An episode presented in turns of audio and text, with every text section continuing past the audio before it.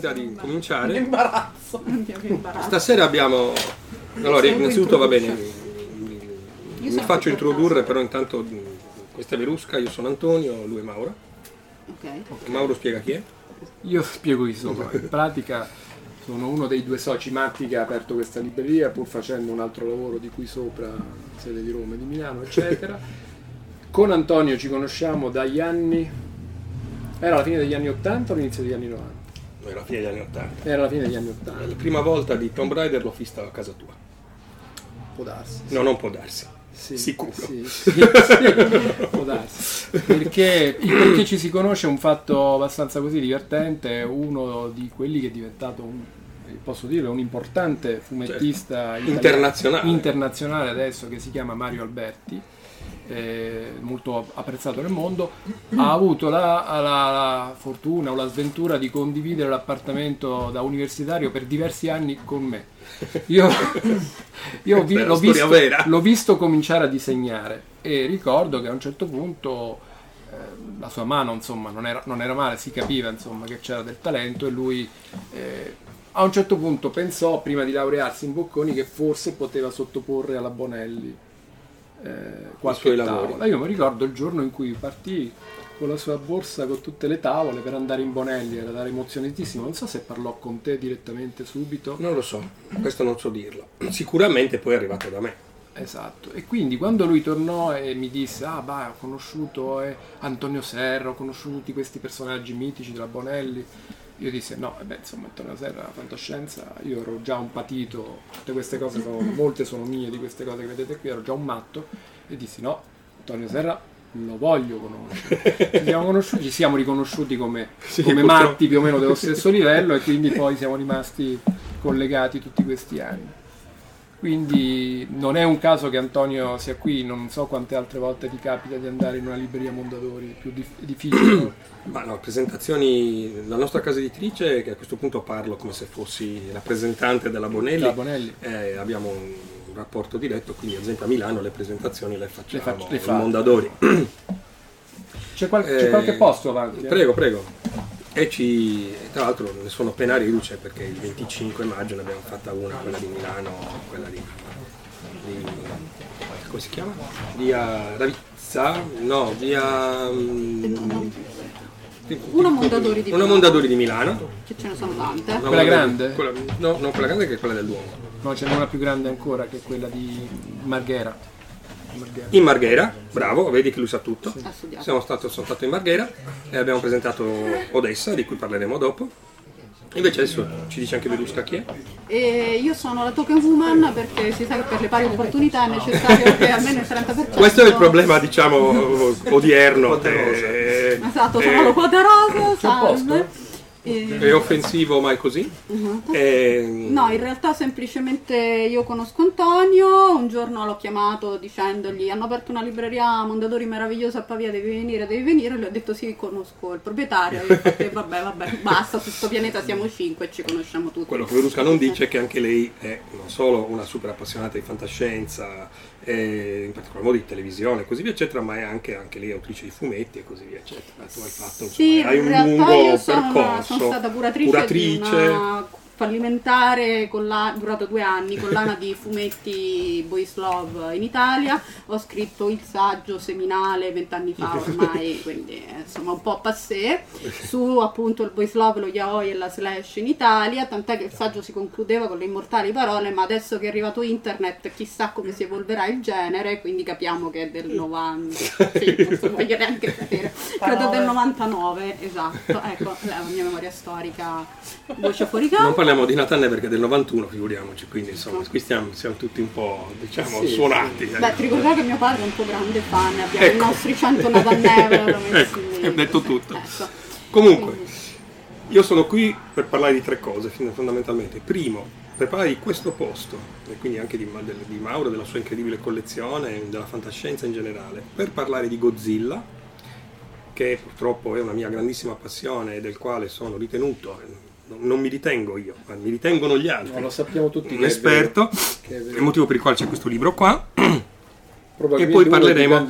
E poi Godzilla ci porterà purtroppo ai fumetti, e questo parleremo poi anche, anche di fumetti. Ovviamente eh, Mauro e Veruska sono autorizzati innanzitutto a interagire in qualsiasi momento, interrompermi, a specificare, a chiedere se io sto dicendo anche sciocchezze, perché è ben possibile la memoria può fallire. La, lo siete autorizzati anche voi. Quindi in qualsiasi momento abbiate un dubbio, una perplessità, una cosa che dice ma cosa stai dicendo? Non sono d'accordo, eh? Alzare la manina, o anche non alzare la manina, aggredire immediatamente. Fate conto che sia, fate conto che sia un post di Facebook. Esatto. Eh, tenete, conto, tenete conto che il nostro amico Omar qua, che si sta occupando della parte multimediale della cosa, mi ha spiegato che questo microfono è multidirezionale, quindi potete parlare tranquillamente, verrete, verrete registrati e, e, e verrete registrati e sarà usato contro di voi, quindi attenzione. Allora, partiamo dal fatto che um, è difficile oggi trovare una libreria che abbia un'area, diciamo, che come si chiamava un tempo, dei remainders. Sì, mm. sì, di usato. Di usato. No, dico remainders perché questa cosa è la memoria, cioè il fatto anche di ricordarsi le cose, secondo me è il filo conduttore che possiamo utilizzare per mettere insieme tutti questi elementi un po', un po' diversi. E io mi ricordo molto bene a casa di Mauro questi stessi libri che adornano questa, questa libreria, in gran parte, almeno una parte di questi libri sicuramente. Ma questi forse non c'erano, questi sono doppi. Ma quelli doppi. Sì. Quelli sì, eh. anche quelli sono doppi, certo sono, sono, doppi. Sono qua, la mia collezione è ancora lì. Eh beh certo, perché tu non mi capisci eh, no, i miei potrei, tuoi, però me lo ricordo. Infatti, io ho un dubbio. No, no, no. Ha dato miei tuoi. Cioè, no, no, no, no. A un certo punto si arriva anche a questo. Sì, sì, sì. Mi dispiace dirlo, ma purtroppo quelli come me, come lui, dopo allora, un po' si trovano. No, ci sono, anche qualcosa quelli come me quando devono traslocare arrivano con gli scatoloni alle biblioteche. Ciao, eh, scatolone alla biblioteca. La biblioteca apre e dice, cos'è sta roba? E noi... Che fai? Lo butti? No? Ok, basta, basta che non lo butti. Se lo butti me lo tengo, cioè lo do a qualcun altro finché trovo qualcuno che mi dice che non lo butta. Poi magari non è vero, però almeno me lo deve dire che non lo butta. E quindi c'è da, da partire dalla mia passione per la fantascienza. Ora, questa cosa qui che ho, di cui ho parlato recentemente anche con un'intervista, purtroppo ci lega direttamente a Godzilla. E quindi facciamo questo brevissimo excursus infantile che ci fa capire come gli adulti provochino dei danni gravissimi nella mente dei più giovani. E questo lo sanno tutti, però diciamo adesso ve lo dimostro scientificamente. Sono andato a controllare, era il millenovecentosettanta, io sono nato nel sessantatré, quindi avevo sette anni, sei. sei. Ah. Mi sem- nella mia memoria mi sento più piccolo, diciamo, di sei anni mi sembrano tanti, sette. Però diciamo, avevo sei anni. E... Tu sei di luglio del sessanta? Io sono di, di febbraio. Febbraio, no, un anno più di me, esatto. Sette, sono di febbraio. Li avevi sette sicuramente? Sette, sette anni, tantissimi. Quindi dovevo avere già una mente formata, invece no. Evidentemente no, perché dato quello che succede dopo nel racconto, evidentemente la mente non era formata. E...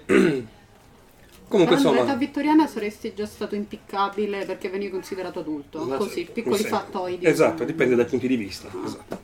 Comunque, insomma, mh, voi dovete capire che io vivo, sono nato in Sardegna, sono nato ad Alghero, una città nella quale non ho mai abitato, perché sono abitato a Cagliari, poi ho abitato a Milano e così via, eccetera, però si andava in vacanza ad Alghero, c'erano i parenti, e quindi mh, una sera, evidentemente, dico evidentemente perché la ricostruzione dei fatti produce questa conseguenza, mio padre e mia madre hanno deciso di uscire da soli, avevano anche ragione, cioè avevano trentacinque anni, trentasei anni, insomma, una probabilmente vita. Giustamente volevano avere una vita, tenendo conto che avevano già tre figli. Quindi noi, bambini, siamo stati evidentemente distribuiti al panentado. Io sono stato distribuito a mia zia Anna. Mia zia Anna, che era una persona fantastica assolutamente, mi, mi mette a letto, nel mio lettino, e si mette lì nel suo lettone a fare le parole crociate. Peccato che poche ore prima, a sua insaputa, io abbia acceso la televisione e mi sia beccato l'Anicagis presenta, che per i più giovani non vuol dire niente, per altri invece fanno così con la testa, inevitabilmente. Siamo in quattro, che era, che era, e che era praticamente l'equivalente dei, come si chiama adesso, come si chiama adesso, si chiama fuori orario? No, no, i trailer si chiamano...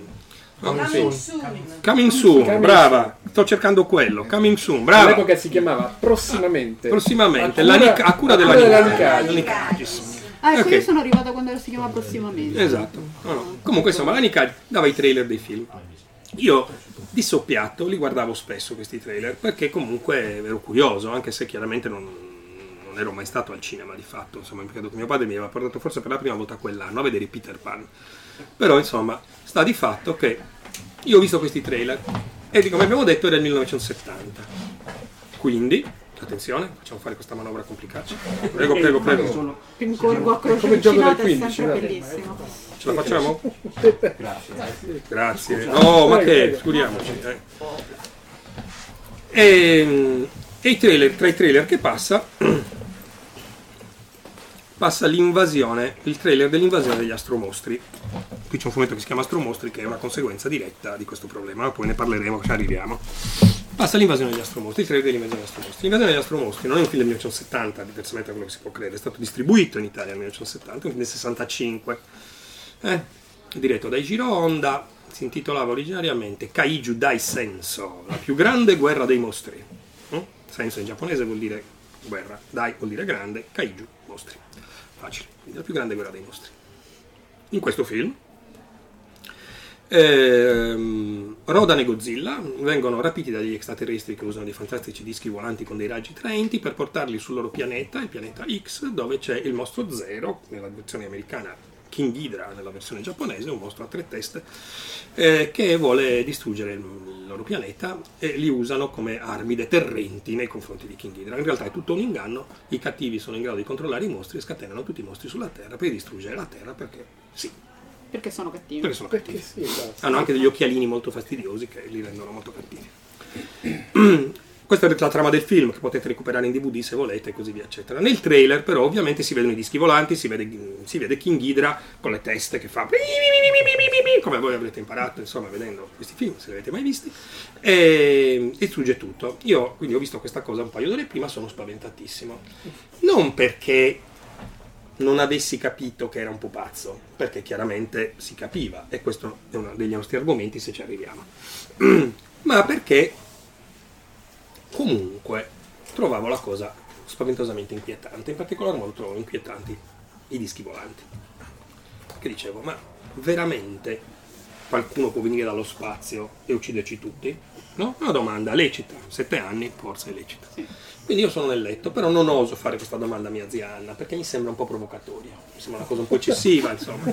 Anche perché dovrei svelare di aver acceso la televisione in maniera non autorizzata, non, non autorizzata, cosa che mi metteva piuttosto nei guai, quindi sto zitto.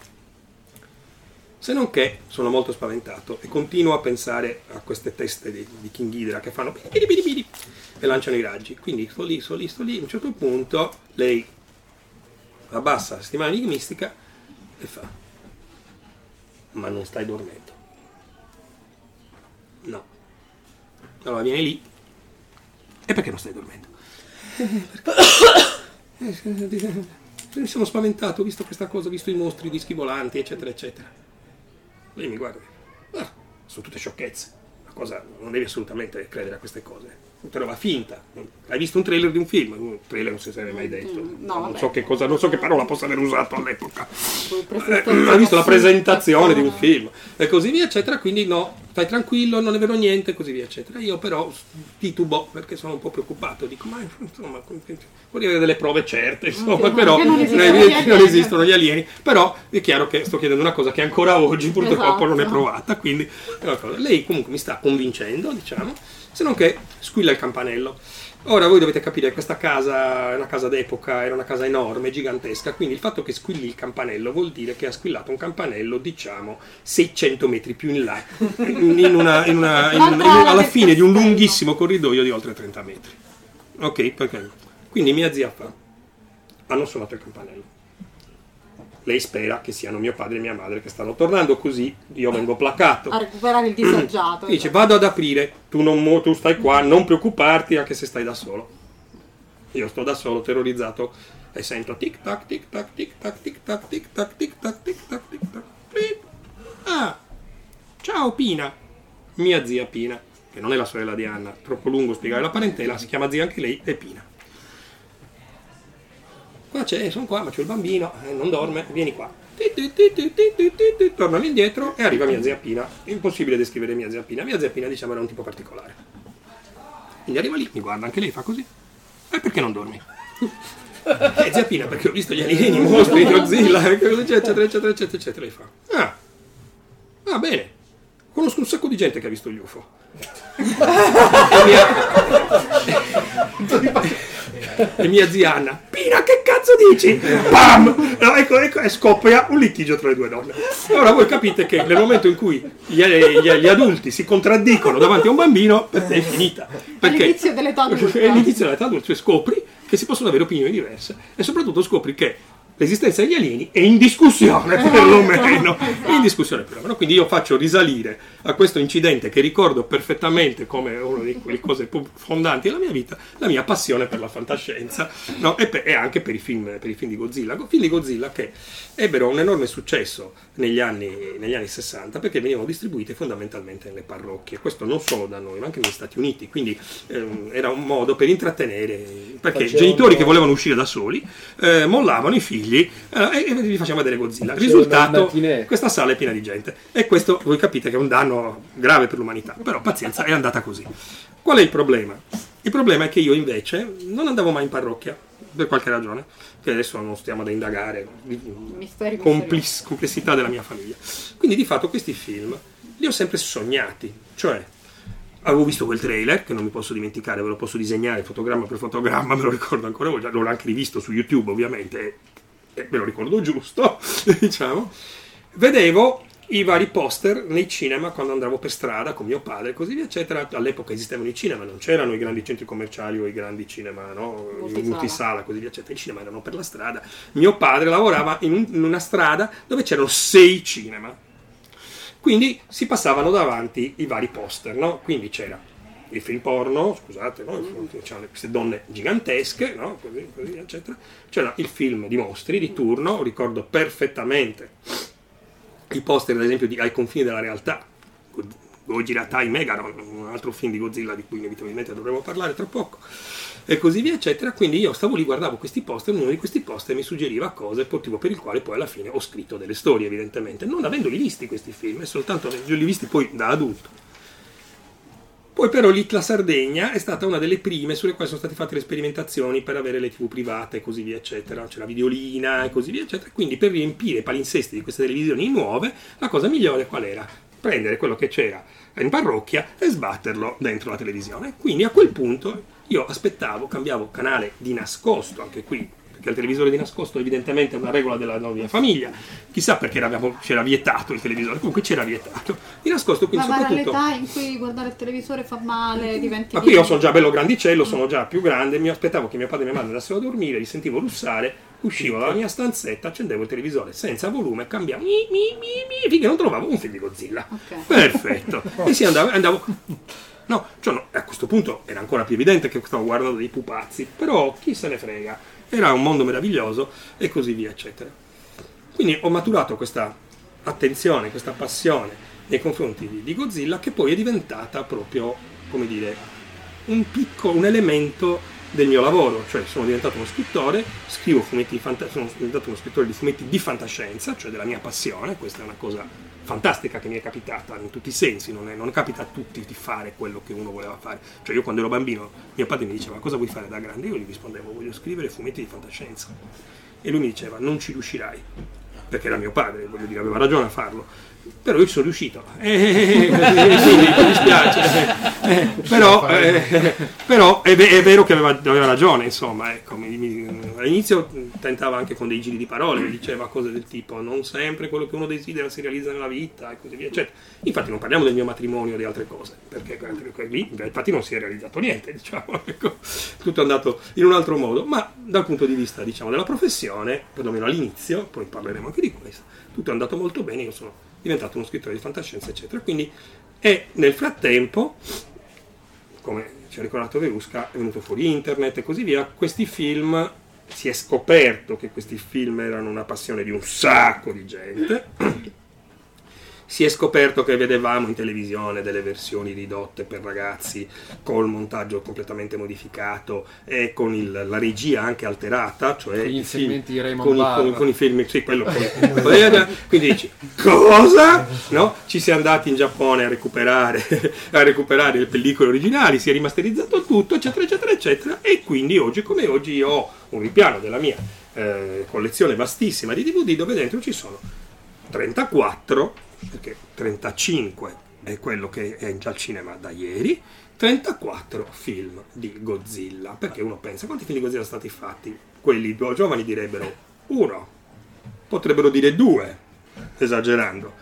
Invece sono trentaquattro i film due di Godzilla. Due se ci metti quello con Matthew Broderick. Esatto. No, due, due perché Shin Godzilla comunque due giorni al cinema li ha fatti eh, l'anno scorso. Questi qua, quindi, quello con Matthew Broderick non erano nati. Quello con Matthew Broderick. Eh no, novantotto. Del... Quando sei nato? novantasei. Eh? Detto anche Gino. novantasei? novantasei? novantasei? Non mi era dispiaciuto quello. Ragazzi, io vado a memoria, ma ho qua una fantastica list of Godzilla movies. Fantastico. L'ho fatto apposta. È arrivato studiato. Mi sono segnato tutto. Adesso vediamo che, che anno è il film di, di, di cosa di, di Emmerich. novantotto. novantotto dice Antonio Serra, novantotto dice la lista. Scusate, ma eh, novantotto. novantotto. novantotto. E, e qui un sacco di gente non è nata, non era nata nel novantotto, quindi non possono mettere nella lista. Mentre nel duemilaquattordici forse più o meno erano nati tutti quando è uscito il film di... Oddio, dammelo tu, Omar, il regista? Il regista di... quale? Eh, di, di, di, di Godzilla duemilaquattordici di Gareth Edwards. Gareth Edwards. Ora, mh, quindi io ho questi trentacinque film, li ho anche imparati a memoria, me li sono visti tutti più e più e più volte, e, e quindi c'è un'opinione che uno può esprimere. Una prima opinione che si può esprimere molto rapidamente, che è la ragione per cui ho qui un sacco di materiale, ma qui lo spazio c'è, c'è purtroppo nemico, ma ce la faremo. Prendo ecco qua. No, no, no, no, no, io voglio far vedere questi due libri, poi parleremo anche del libro che c'è là fuori, però voglio far vedere questi due libri per dimostrare che il mondo è cambiato nel frattempo. Questi non sono due libri giapponesi, sono due libri in- inglesi, americani. Questo dimostra che il mondo si è evoluto, diciamo in qualche maniera. Questi sono due saggi seri, molto seri, questo molto serio, su Ishiro Honda, il regista di del primo film di Godzilla, di Godzilla del cinquantaquattro, che ha diretto anche... Consentimi, forse Ishiro Honda era stato assistente di... Ishiro Honda è stato ed è sempre stato assistente della seconda unità di Akira Kurosawa. E, e, e questo invece è un libro meraviglioso su Eiji Tsuburaya, che è questo signore qua, eh, che è invece l'uomo che faceva gli effetti speciali di, questo fi- di questi film. Questi libri ehm, sono i primi libri occidentali che però sono dei libri, diciamo, scientifici, cioè non sono dei libri fatti da dei fan o degli appassionati, sono fatti anche da persone che sono dei fan o degli appassionati, basta dire che l'autore di questo libro si chiama Godziseschi, cioè ha cambiato il suo nome perché ci sia Godzilla dentro il nome, detto tutto questo, insomma, è abbastanza inquietante. Sì, sì, sì, sì. Però, detto questo, questi sono libri veri, cioè qua c'è della documentazione, ci sono le interviste originali, si è, si è andati in Giappone, si è parlato con le persone ancora vive oggi che, che possono testimoniare qual era stato l'andamento delle cose, eccetera. Quindi questi sono due libri molto belli che ci aiutano a capire perché questi film hanno colpito così tanto l'immaginario al punto che ci sono trentacinque film, appunto, e al punto che c'è un film al cinema ancora oggi. E qui abbiamo due persone, Ishiro Honda e Tsuburaya, che sono due personaggi straordinari. Ne parlo cinque minuti perché poi parliamo di quello. Perché? Perché Honda veniva presupposto, bisogna sapere una cosa di base, se no non procediamo.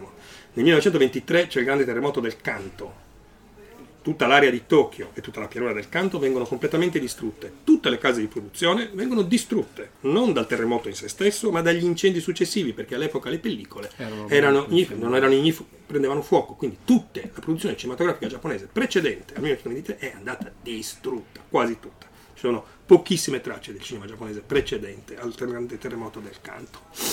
Sia Honda che Tsuburaya erano già vivi ed erano già grandissimi appassionati di cinema, già bazzicavano, diciamo, le cose. Quindi c'è questa catastrofe alle spalle, perché senza questa catastrofe alle spalle non si capisce di cosa stiamo parlando, cioè perché Godzilla brucia tutto. Che tutti pensano alla bomba atomica. No!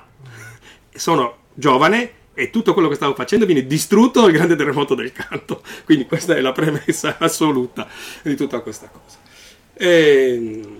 la cinematografia giapponese all'epoca, oggi non più, ma all'epoca, era la più importante cinematografia al mondo.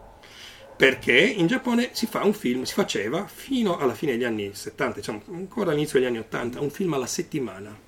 Le case di produzione, cioè quindi la Toho produceva un film alla settimana, la Daiei produceva un film alla settimana, alla settimana andava al cinema e la settimana dopo ne usciva un altro. Una cosa pazzesca, che non possiamo capire. Non possiamo immaginarci cosa vuol dire fare questo. Queste persone erano state addestrate per fare cinema alla velocità della luce. Non, non avevano un mese di tempo per fare un film, avevano una settimana di tempo per fare un film, o meglio, avevano un mese di tempo, poi il film durava una settimana perché doveva uscire ogni settimana un film, avevano un mese di tempo per fare un film. I film tokusatsu, come si dice, cioè quelli con gli effetti speciali, a, a quei film lì venivano concessi due mesi di tempo. Questo comunque voleva dire che come minimo bisognava far uscire quattro film di fantascienza all'anno, e Honda se li è fatti quasi tutti. Possiamo segnalare alcuni titoli, anche qui potete recuperare dei D V D, delle cose. È chiaro che a voce è difficile spiegare, mi sono portato anche un iPad per farvi vedere alcune cose, ma questo poi come. Però almeno io consiglio categoricamente Gorat, non so se Omar... Io sei Gorasu, sì. Io sei Gorasu, Gorat, che è assolutamente da vedere, è un film di fantascienza pura, diciamo, dove un pianeta extra, diciamo, solare entra nel nostro sistema solare e minaccia la Terra, che quindi... Cosa fareste voi se c'è un pianeta che va in rotta di collisione con la Terra? Cercate di spostare il pianeta, che arriva. B. Costruite delle astronavi per fuggire. C. Ma non lo farete mai, invece lo facciamo nel film, spostate la Terra. Cosa? Spostate la Terra. Peccato che questa cosa qui è questa Wandering Earth di esatto. Liu Cixin. Ma questo è un altro problema. Di Liu Cixin ne parliamo la prossima volta, avendo settanta anni di tempo. Un attore giapponese che, vedendo Gorat da bambino, ha scritto un romanzo che è un capolavoro, che si chiama The Wandering Earth, che non è ancora uscito in italiano, ma esiste il film su Netflix. Netflix il, film, sì, il film non c'entra niente col romanzo, ovviamente, ma è molto bello, comunque lo consigliamo. Ve lo consiglio. Sì, no, il, film, il film è bellissimo. Il romanzo è un capolavoro, è un capolavoro della storia della letteratura in assoluto, della letteratura fantascientifica senza ombra di dubbio. Ed è nasce appunto anche qui da una paura vissuta da bambino. Ho visto un film di Honda Tsuburaya da bambino e voglio capire com'è possibile che spostiamo la Terra. Mm? Cioè, com'è che spostiamo la Terra? E, e scientificamente, un fisico, perché Liu Cixin, questo autore cinese, è una, uno scienziato, si mette lì e si calcola tutto e dice sì, si può fare, che già... Che comunque si può fare, si può spostare la Terra dalla sua orbita, molto divertente. Anche dal casolino. Eh. Anche dal casolino.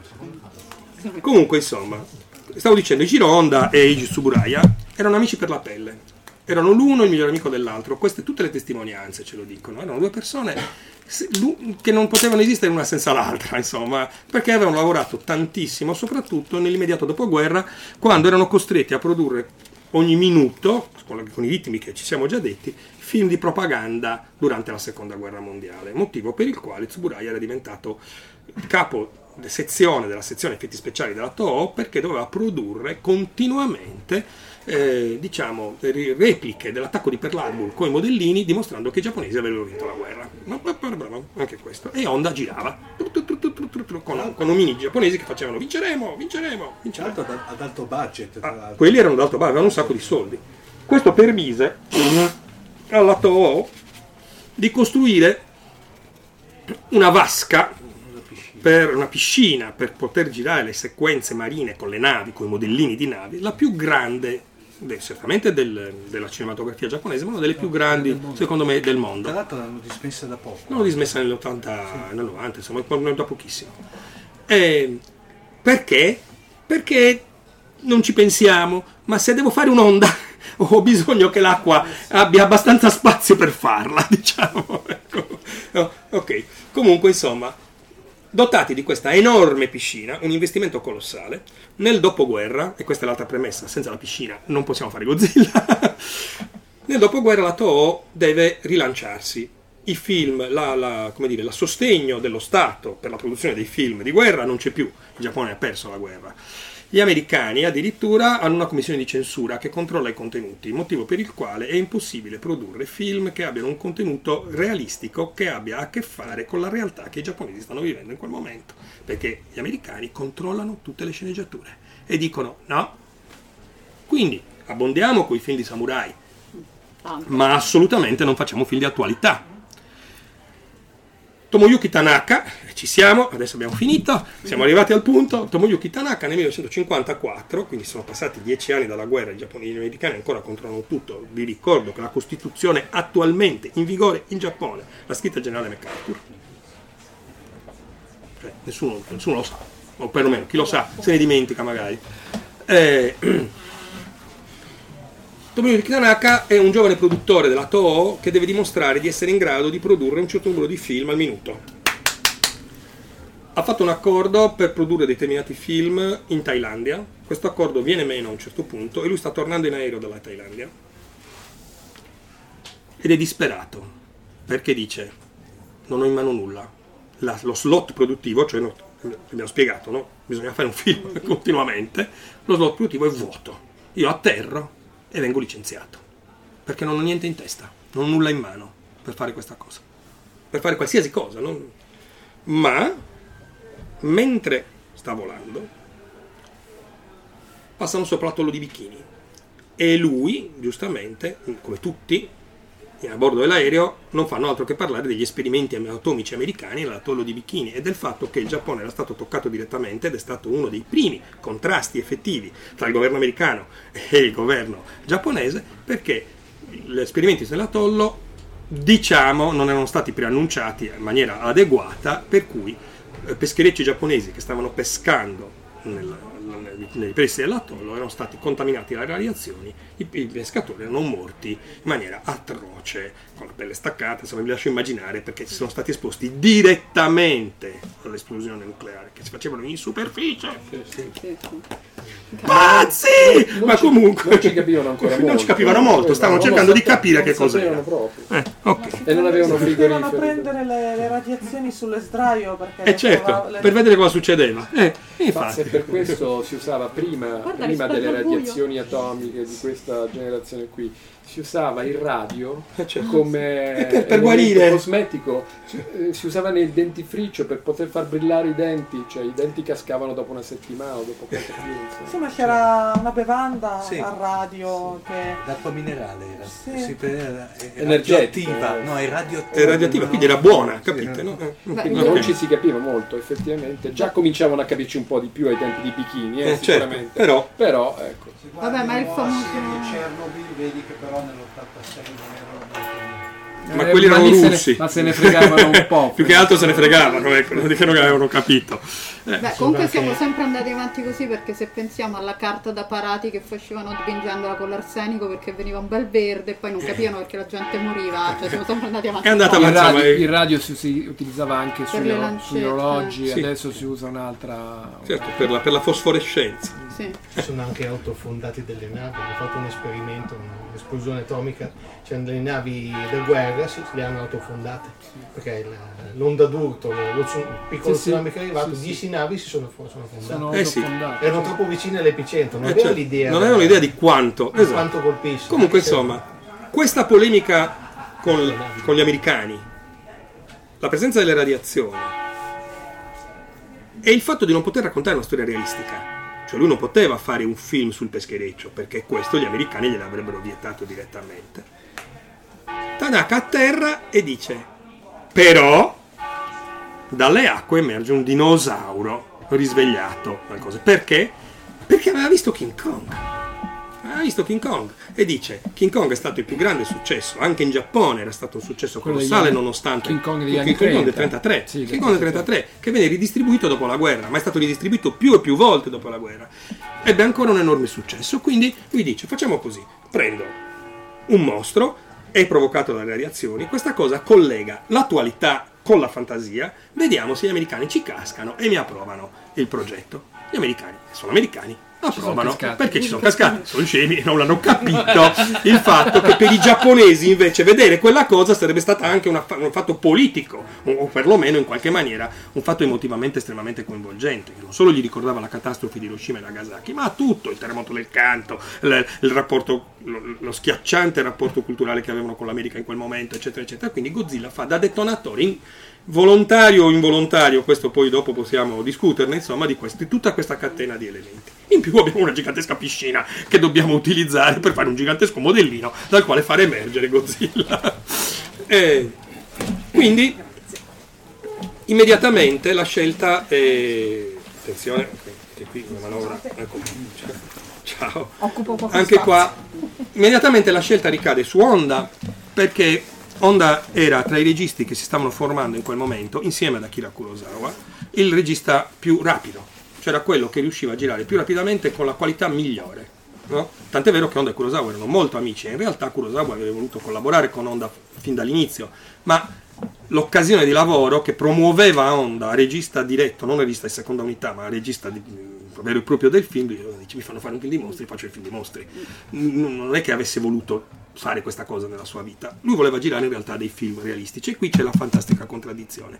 Due amici per la pelle che avevano combattuto insieme sostanzialmente durante la guerra, diciamo, poi lo, è anche vero questo, nel senso che tutti e due avevano fatto anche la guerra fisicamente, erano andati a fare militari e così via eccetera, che però hanno un'idea completamente diversa della realtà. Uno che ha un'idea completamente realistica, che dice io vorrei raccontare dei film eh, dove voglio tirare fuori l'umanità, il dramma che sta capitando e così eccetera. Un altro invece che si vuole liberare di questa cosa, perché l'iperrealismo che gli chiedevano per quanto riguarda la realizzazione degli aerei, dei modellini, di tutte le scene di guerra eccetera eccetera, era proprio contraria alla sua idea. Lui voleva fare una cosa, lui diceva ma sono giocattoli, io voglio un mondo di giocattoli.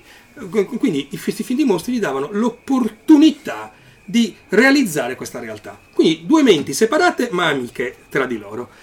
Questa contraddizione che potete vedere in qualsiasi inquadratura di qualsiasi film dell'epoca realizza un qualcosa che invece ha un suo spirito molto preciso. Nel film del cinquantaquattro il risultato è assolutamente un capolavoro, insomma, ecco.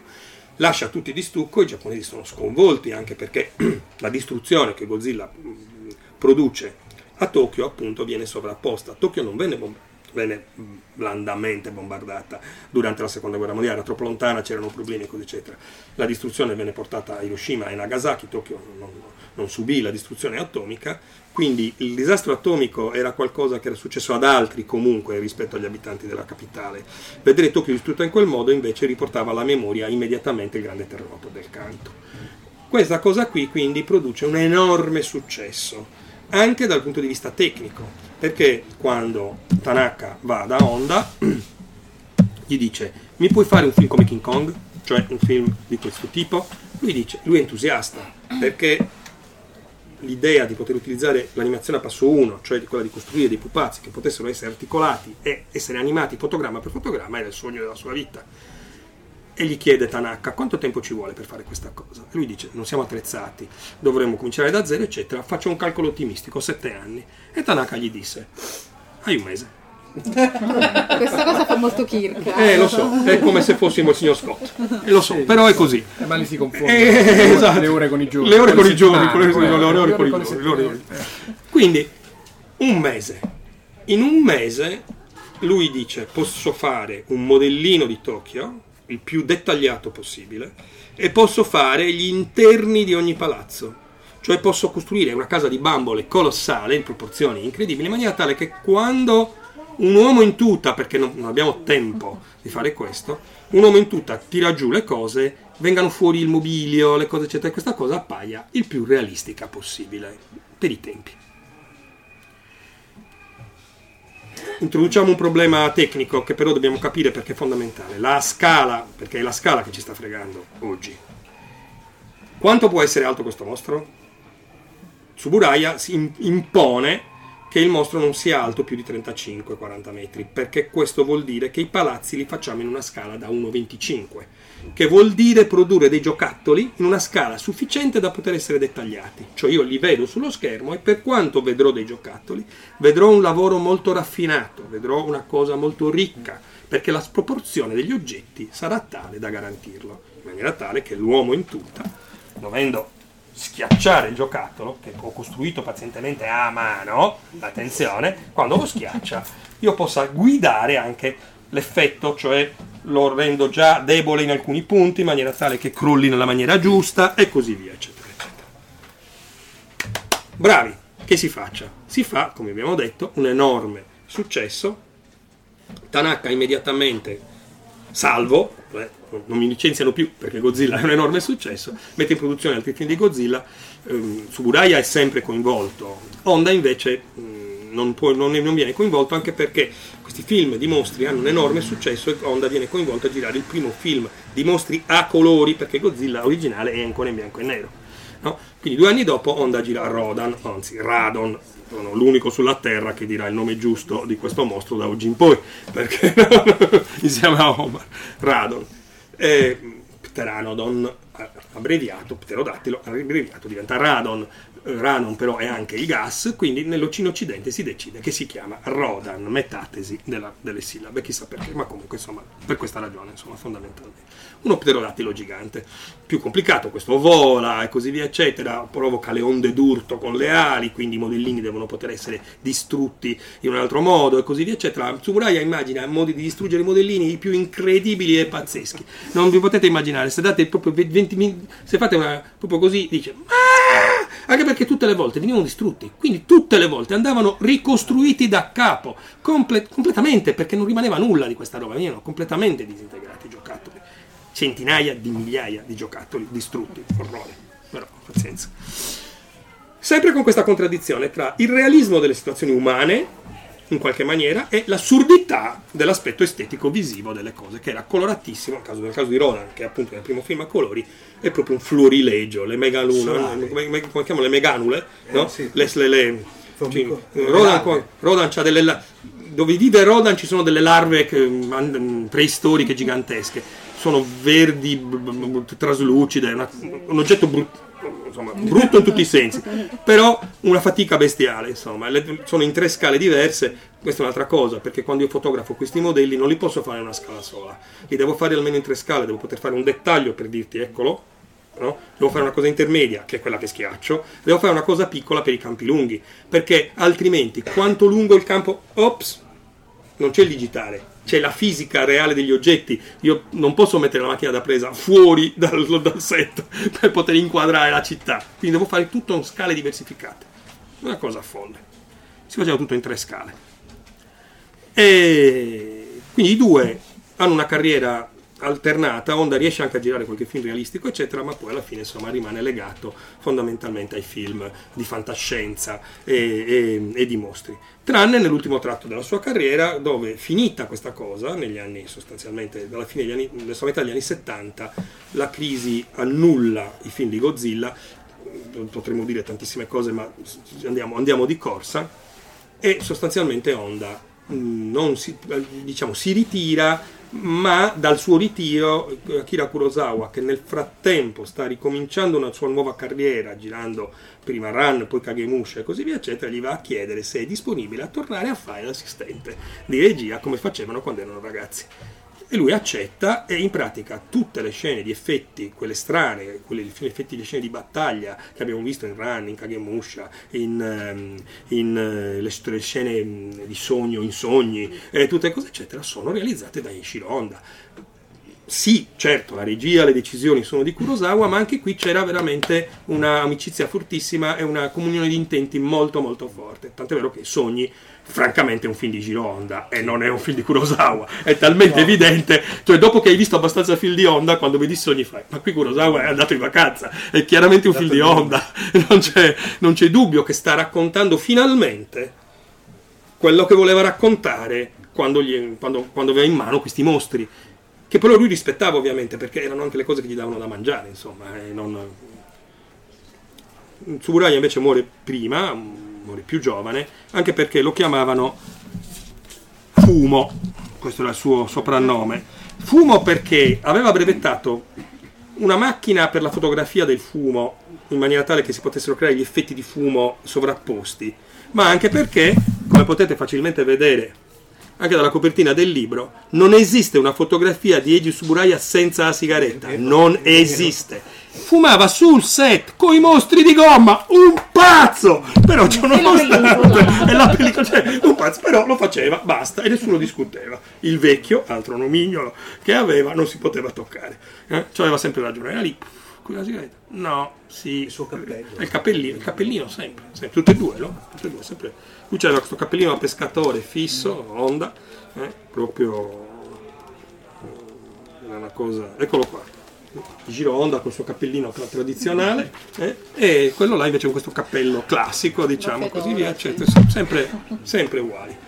Ehm, quindi, nel millenovecento... Cerchiamo di spiegare perché c'è un film al cinema prodotto dagli americani. Se vi interessa, eh, ragazzi, io mi fermo, perché vogliamo parlare di tante cose, però qua. Allora, nel mille... novecento pi pi pi pi. Quando iniziano a morire ci fermiamo. Sì. Ok. Allora, abbiamo tempo, almeno un'oretta ce l'abbiamo, ecco. Anche se la libreria nel frattempo chiuderà, però non vi chiuderemo dentro. Ecco. No, vabbè, ah, no. Diciamo almeno questa cosa. E la cosa di vendere i loro organi al mercato nero. Diciamo, no, no, quella no, cosa. No, ma poi dobbiamo no, vendere no, anche i libri. No. Ah, quella no. Okay. Dunque, a me non è che puoi allora intanto facciamo pubblicità. Questo, questo libro non l'ho fatto io, questo libro l'hanno fatto dei, no, dei nostri amici carissimi, tra cui Davide Di Giorgio, che salutiamo tantissimo. Questo libro è attualmente l'unico libro che c'è in italiano, perché questi sono in inglese, bisognerebbe comprarli da Amazon, mentre invece è in italiano ed è disponibile in questa libreria. È fantastico, ce ne sono alcune copie nascoste qui sotto, meravigliosamente. E, cioè, questa, qui c'è la mia copia, sì. Questo libro qui è, mh, si ferma al... Mh, al duemilaquattro, cioè a Godzilla Final Wars, e quindi sei film fa, sì, quindi ventinovesimo film di Godzilla, e, perché non ci credete, al duemilaquattordici a oggi sono stati fatti sei film di Godzilla, voi dove sono? Eh, eh, sono dicianni, eh, e però questo è l'unico, fi, l'unico libro italiano professionale, cioè documentato, dove dentro ci sono scritte le cose come stanno, eh, dove i film sono stati rivisti tutti nel montaggio originale e non nel rimontaggio demenziale fatto sia in Giappone per ragioni di eh, diciamo così di aggiustamento dei film per il pubblico infantile, dove gli stessi film venivano rip- rimontati, sia in America dove venivano ulteriormente rimontati, sia da noi dove i preti ulteriormente li rimontavano. Quindi lui dice, eh, ma è una schifezza. E lo credo bene, porca miseria, non abbiamo mai visto uno di questi film intero. Quindi quando li vedete interi, non dico che sono belli, alcuni sono belli, altri non lo sono chiaramente, però la pazienza, il lavoro, la fatica, l'impegno, eccetera, si vede tutto. Insomma, non sono quel prodotto così scadente che normalmente si pensa che siano. Ma erano vittime dello stesso snobismo culturale, cioè, occidentale, in Italia soprattutto, che aveva portato allo stagliuzzamento di tanti libri di fantascienza eh, negli certo. anni cinquanta, quaranta, cinquanta, diciamo che nei quaranta sì, sì, non sì. arrivava nulla in no, Italia. Certo.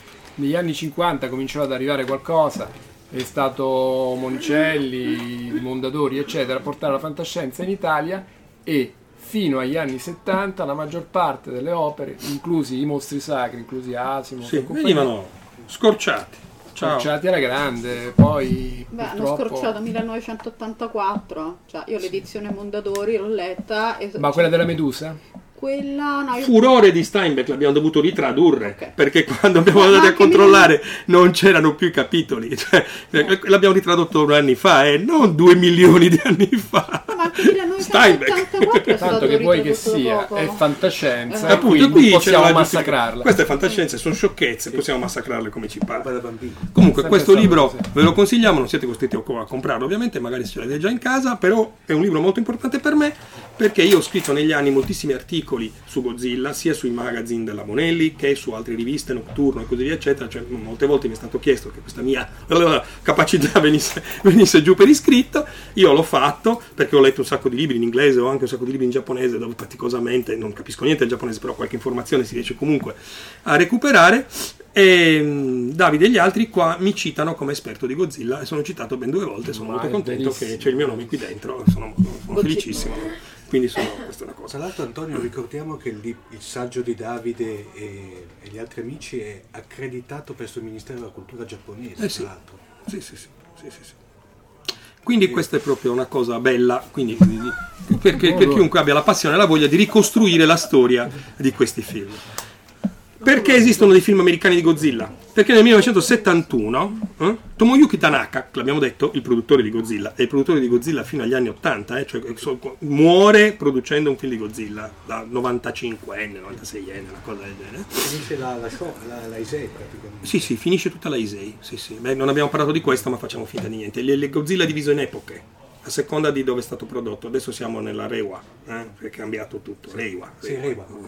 Quindi Reiwa, Heisei, Showa, Showa quella prima. Sì. Comunque qui siamo in Godzilla, qui siamo in Godzilla Showa, eh? Ok, millenovecentosettantuno. E... Tomoyuki Tanaka si ammala, ma bisogna produrre un film di Godzilla, perché si faceva a quel punto un film ogni anno, trentacinque. E...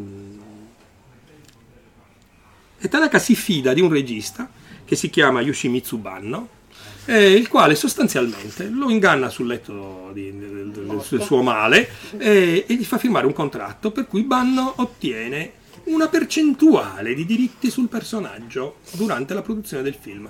Non discutiamo di Godzilla contro Hedorah, ovvero quello che da noi si chiama Godzilla Furia di Mostri, che è un titolo fantastico.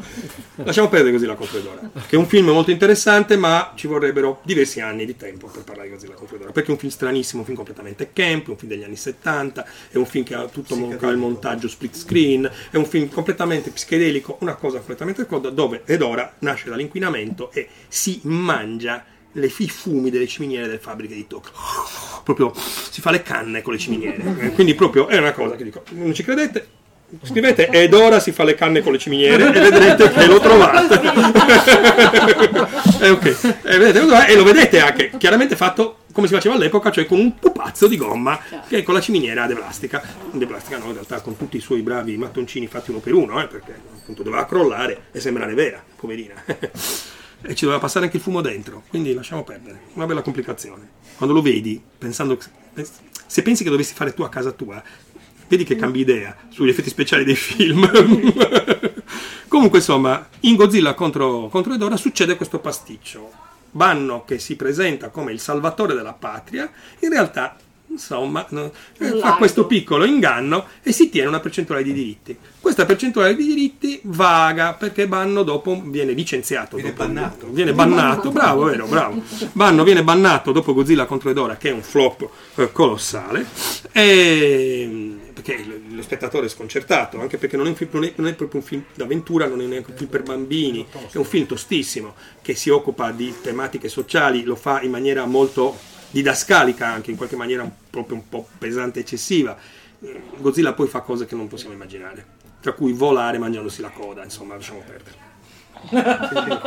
Faremo finta di non ricordare questa cosa. Noi non abbiamo eh... cosa, non eh, comunque questo film provocatorio di Banno va male, Banno viene bannato, ma lui mantiene i diritti. Da questo momento in poi Banno fa il giro del mondo in ottanta giorni cercando di piazzare questa sua percentuale dei diritti di Godzilla, che gli consentirebbe effettivamente di realizzare un film di Godzilla, attenzione, usando il nome Godzilla, usando il mostro, ma nient'altro.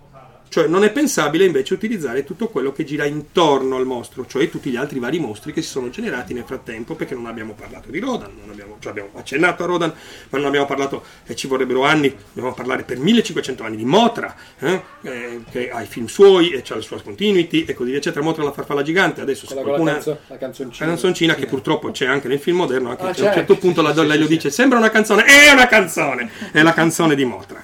Eh, se, se volete la canto la sua memoria. Eh, eh, no. Come se, Come se. Eh, però,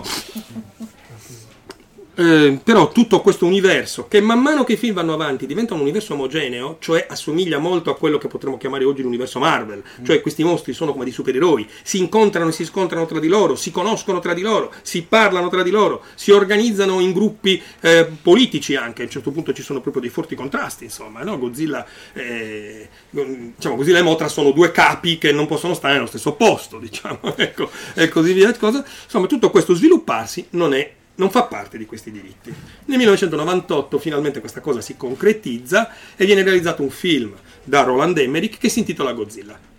Non diciamo altro, si intitola Cino. Godzilla. Non c'entra niente con Godzilla, è un equivoco clamoroso che produce il fatto che saltiamo fino al duemilaquattordici, perché il film è un flop rispetto alle aspettative della produzione. In realtà è andato benissimo il Godzilla di Emmerich, sì, ma non era sufficiente, ci si aspettava, c'erano speso ci, tanti soldi, c'erano speso tanti soldi, si aspettava uno schioppo molto più forte, non è non lì, poi non c'è anche quella, quella famosa, che non so se è una leggenda metropolitana, che a un certo punto la tosse, scusate il francesismo, letteralmente incazzata, ha ritirato i diritti di sfruttamento del personaggio. No, allora lì perché... no, no, no, è andata in una maniera diversa. Io ho letto una, una roba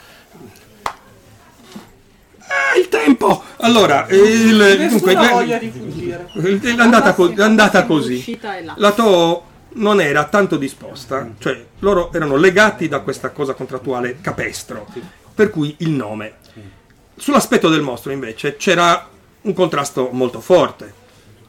Quindi fin da subito i giapponesi dicono vi rompiamo molto i coglioni se l'aspetto del mostro è come il nostro mostro. Loro quindi propongono il mostro che c'è nel film di Emmerich, che ha il mentone, sì, che, va, che è un'iguana, eh, no, e non è Godzilla.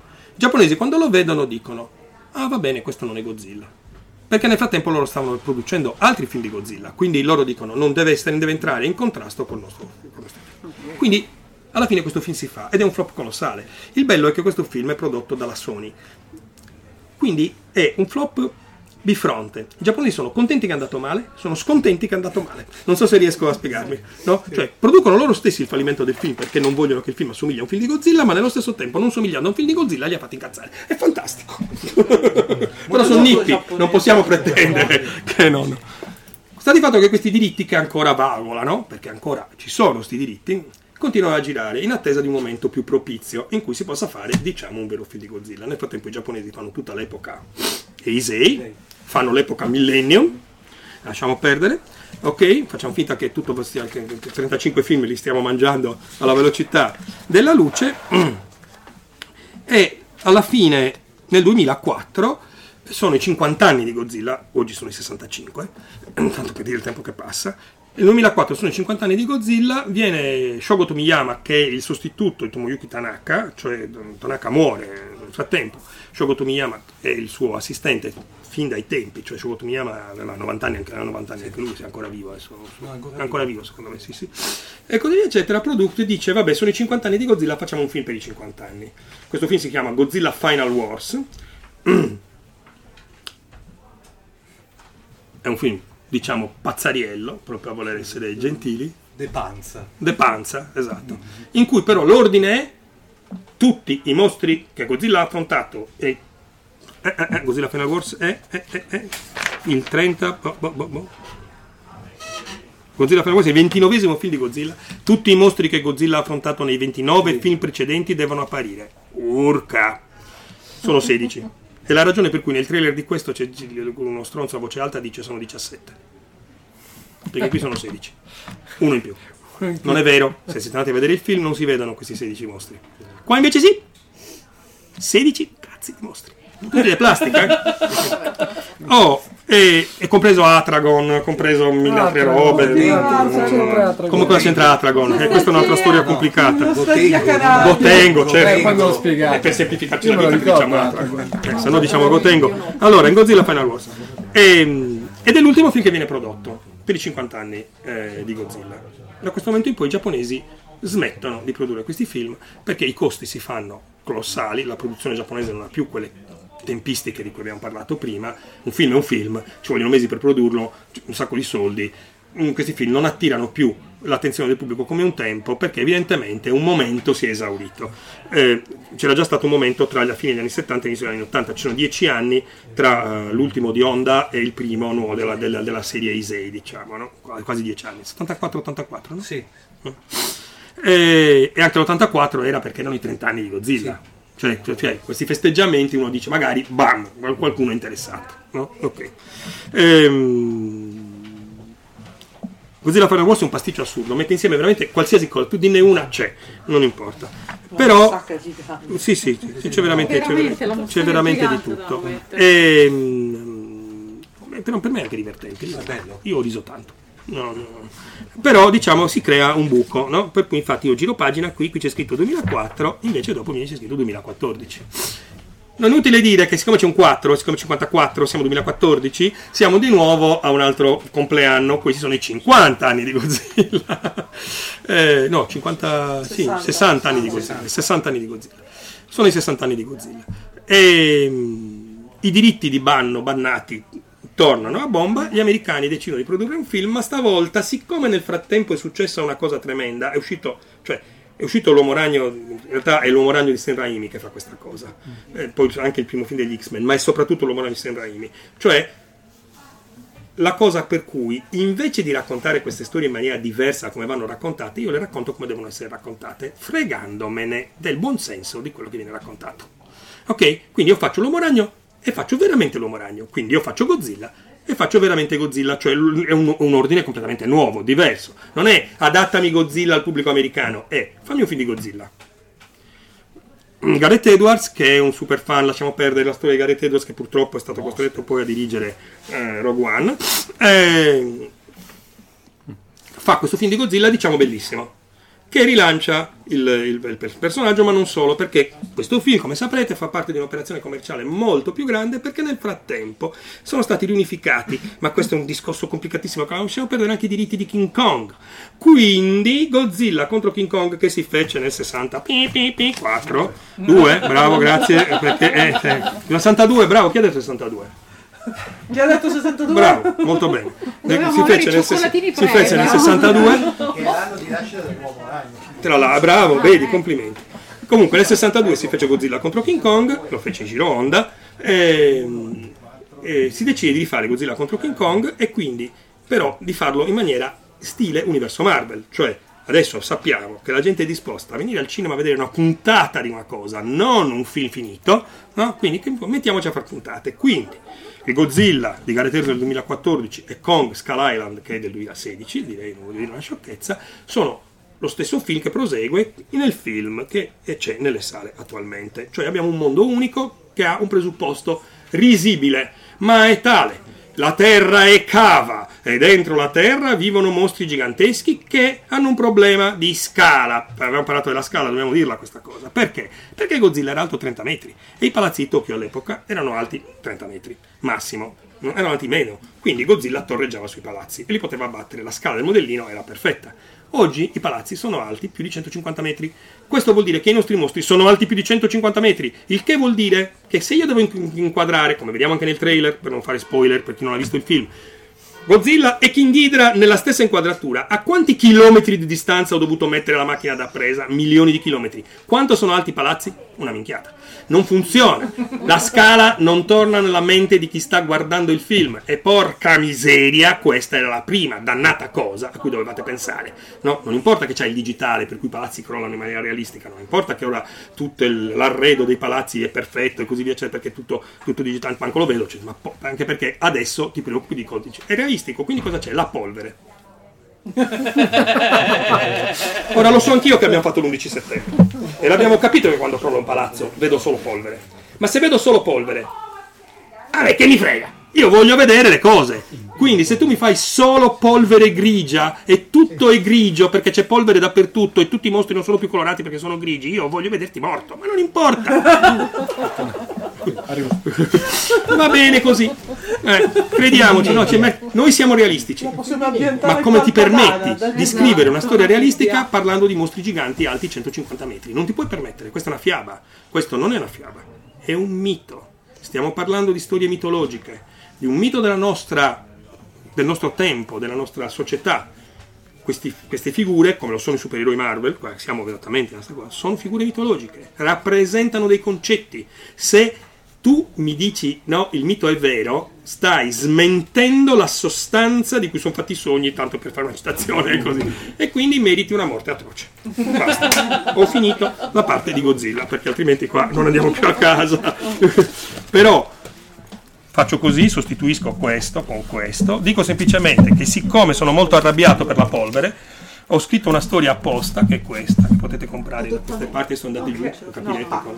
Questa qui è il numero sessantuno di una collana delle, della nostra casa, della casetice, della mia, della Bonelli, che si chiama Le Storie, sono albi autoconclusivi, ognuno racconta una storia diversa. In questo caso questa storia è ambientata durante le riprese di Kaiju Dai Senso, cioè della storia che abbiamo raccontato prima, dove, c'è, dove vediamo proprio la lavorazione di un film di Godzilla. È una storia però triste e desolante, perché ci dice quanto era faticoso fare questo lavoro e anche tante altre cosettine divertenti. Tutto quello che è raccontato qui, escluso il protagonista della storia, è vero. Voilà, questo mi piace molto perché è quasi un documentario. Mi sono molto divertito, i disegni di Maurizio Rosenzweig mi piacciono tantissimo, voglio farvi vedere almeno una famosa tavola. Ecco qui il nostro eroe entra sul set e hanno appena appeso King Ghidorah ai cavi, no? Fantastico, eh, quindi, insomma, ecco. E quindi insomma questo è molto divertente. Abbiamo dovuto leggermente modificare i mostri per timore che, eh, che qualcuno di rappresaglie giapponesi che sono andassero i sicari dalla Yakuza. Eh sì sì sì Shogo Tomiyama ancora vivo, appunto, come abbiamo appena detto, quindi non sia mai che no, no. Ok, allora adesso passiamo passiamo a un'altra cosa, passiamo a questo, voilà, Odessa, perché Purtroppo, come ho detto, io scrivo fumetti, scrivo fumetti di fantascienza, da tutta la vita ho inventato un personaggio che si chiama Nathan Never, per coloro che comprano, qualcuno mi ha già fatto firmare degli albi, grazie mille, sono molto commosso della, volta, della vostra presenza. Mandare in edicola un fumetto nuovo, ma in edicola fumetteria, perché qui siamo anche in collaborazione con, una, con, la, vostra, con la fumetteria qua di Pavia.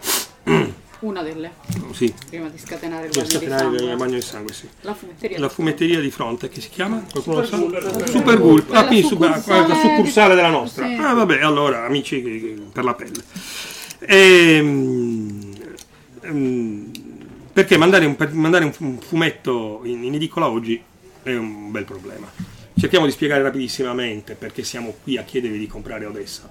Potrei dirvi perché è bello, perché è un fumetto d'avventura, perché ha una storia da raccontare, perché ha colori, mh, disegnato bene, perché è scritto da Davide Rigamonti che è bravissimo, perché io ho fatto il... come c'è scritto? Cosa c'è scritto che sono? Uh, tipo... eh, produttore esecutivo di questo fumetto e così via, eccetera, benissimo. Tutto vero, perché potrei dirvi tutte queste cose, ma la cosa è che, ragazzi, perché se no non ce la facciamo. Perché? Perché noi stiamo vivendo una, una, una difficoltà enorme mh, legata al fatto che le edicole Eh, che sono la prima fonte di distribuzione. Noi siamo qui in una bellissima libreria che ci ospita e questa è una cosa fantastica, ma non ci sono tante librerie quante edicole. In libreria noi possiamo vendere certe cifre, è importantissimo venderle, ma le cifre che ci servono perché un fumetto come questo possa andare avanti sono molto più ampie le cifre di venduto. Questo vuol dire che noi dobbiamo chiedervi non solo di venire qui continuamente a comprare le cose, ovviamente, ma anche di andare in edicola, di dirlo ai vostri parenti e amici che abitano in altri posti dove magari non c'è una libreria come questa, non c'è una fumetteria.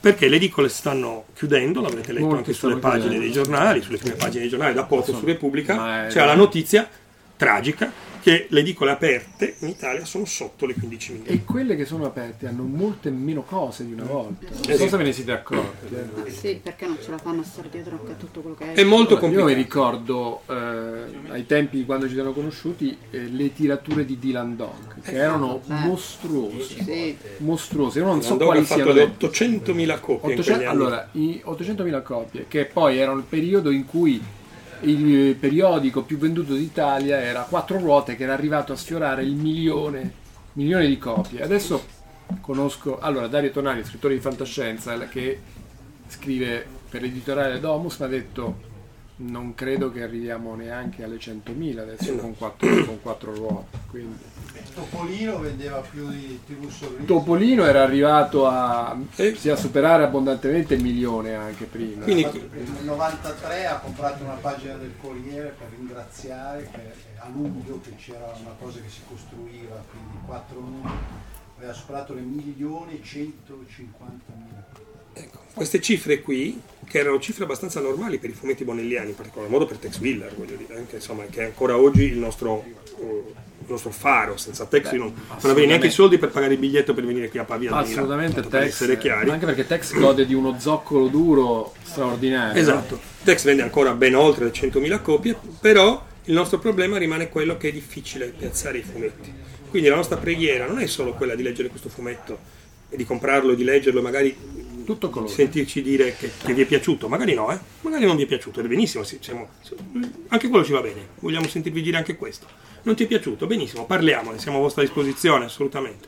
Però quello che vi chiediamo è veramente di prendere i piedini e di arrivare in edicola e di cercare un'edicola aperta, e se l'edicola da tua casa è chiusa, di farvi un chilometro e mezzo a cercare un'altra edicola, e se anche quella è chiusa, insistere, perché questo è veramente il problema. Fa bene ai polpacci. Esatto, sì. eh, perché, perché purtroppo un fumetto popolare, per mantenere il prezzo, e sul prezzo facciamo un attimo, un attimo una breve discussione, per mantenere il prezzo popolare che ha, deve poter vendere un certo numero di copie, altrimenti, come già sapranno i fan più sfegatati seduti qui, dovremmo fare quello che abbiamo appena fatto, abbiamo aumentato il prezzo di tutti i nostri albi, che è la ragione per cui Odessa costa così, perché tutti, non, si, non era stato ancora rivelato, ma oggi sì, perché oggi andate in edicola Giulia e sappiamo tutti che costerà di più, e costeranno di più tutti gli albi. Odessa, uscendo una settimana prima, era già prezzato col prezzo nuovo, solo che escendo un numero uno tutti hanno detto eh, ma come lo fate pagare di più? No, lo facciamo pagare uguale agli altri. Lo facciamo pagare come lo stiamo facendo, come stiamo facendo pagare i fumetti adesso. Eh, attenzione, questo è tutto a colori però. No, certo. No, no, ma poi se voi mi dite se questo prezzo, cioè cinque euro e novanta, è un prezzo che paga il lavoro che noi abbiamo fatto qua dentro, la mia risposta è no. No, ve lo do proprio garantito al cento per cento, credeteci, no. Dopodiché noi sappiamo che se andiamo al di sopra di certe cifre, e questa è già un al di sopra di certe cifre, il pubblico non è disposto a seguirci. Noi quello che stiamo chiedendo qui è proprio questo invece, cioè quello che stiamo facendo nell'operazione di lancio di Odessa in tutta questa situazione è, ragazzi, dovete crederci, questa roba vale molto di più, cioè costa molto di più, questo è già, questi prezzi sono già dei prezzi assolutamente concorrenziali, politici. Ma non parliamo, se andiamo a vedere cosa costa un prodotto straniero o così via eccetera, e le nostre cento pagine a fumetti, in questo caso tutte a colori, valgono, cioè il lavoro che c'è dentro lo vale, che vi piaccia o non vi piaccia è un altro discorso, tu mi puoi dire l'ho letto, non lo compro più, ma non mi puoi dire costa troppo, questo non me lo puoi dire, non lo accetto.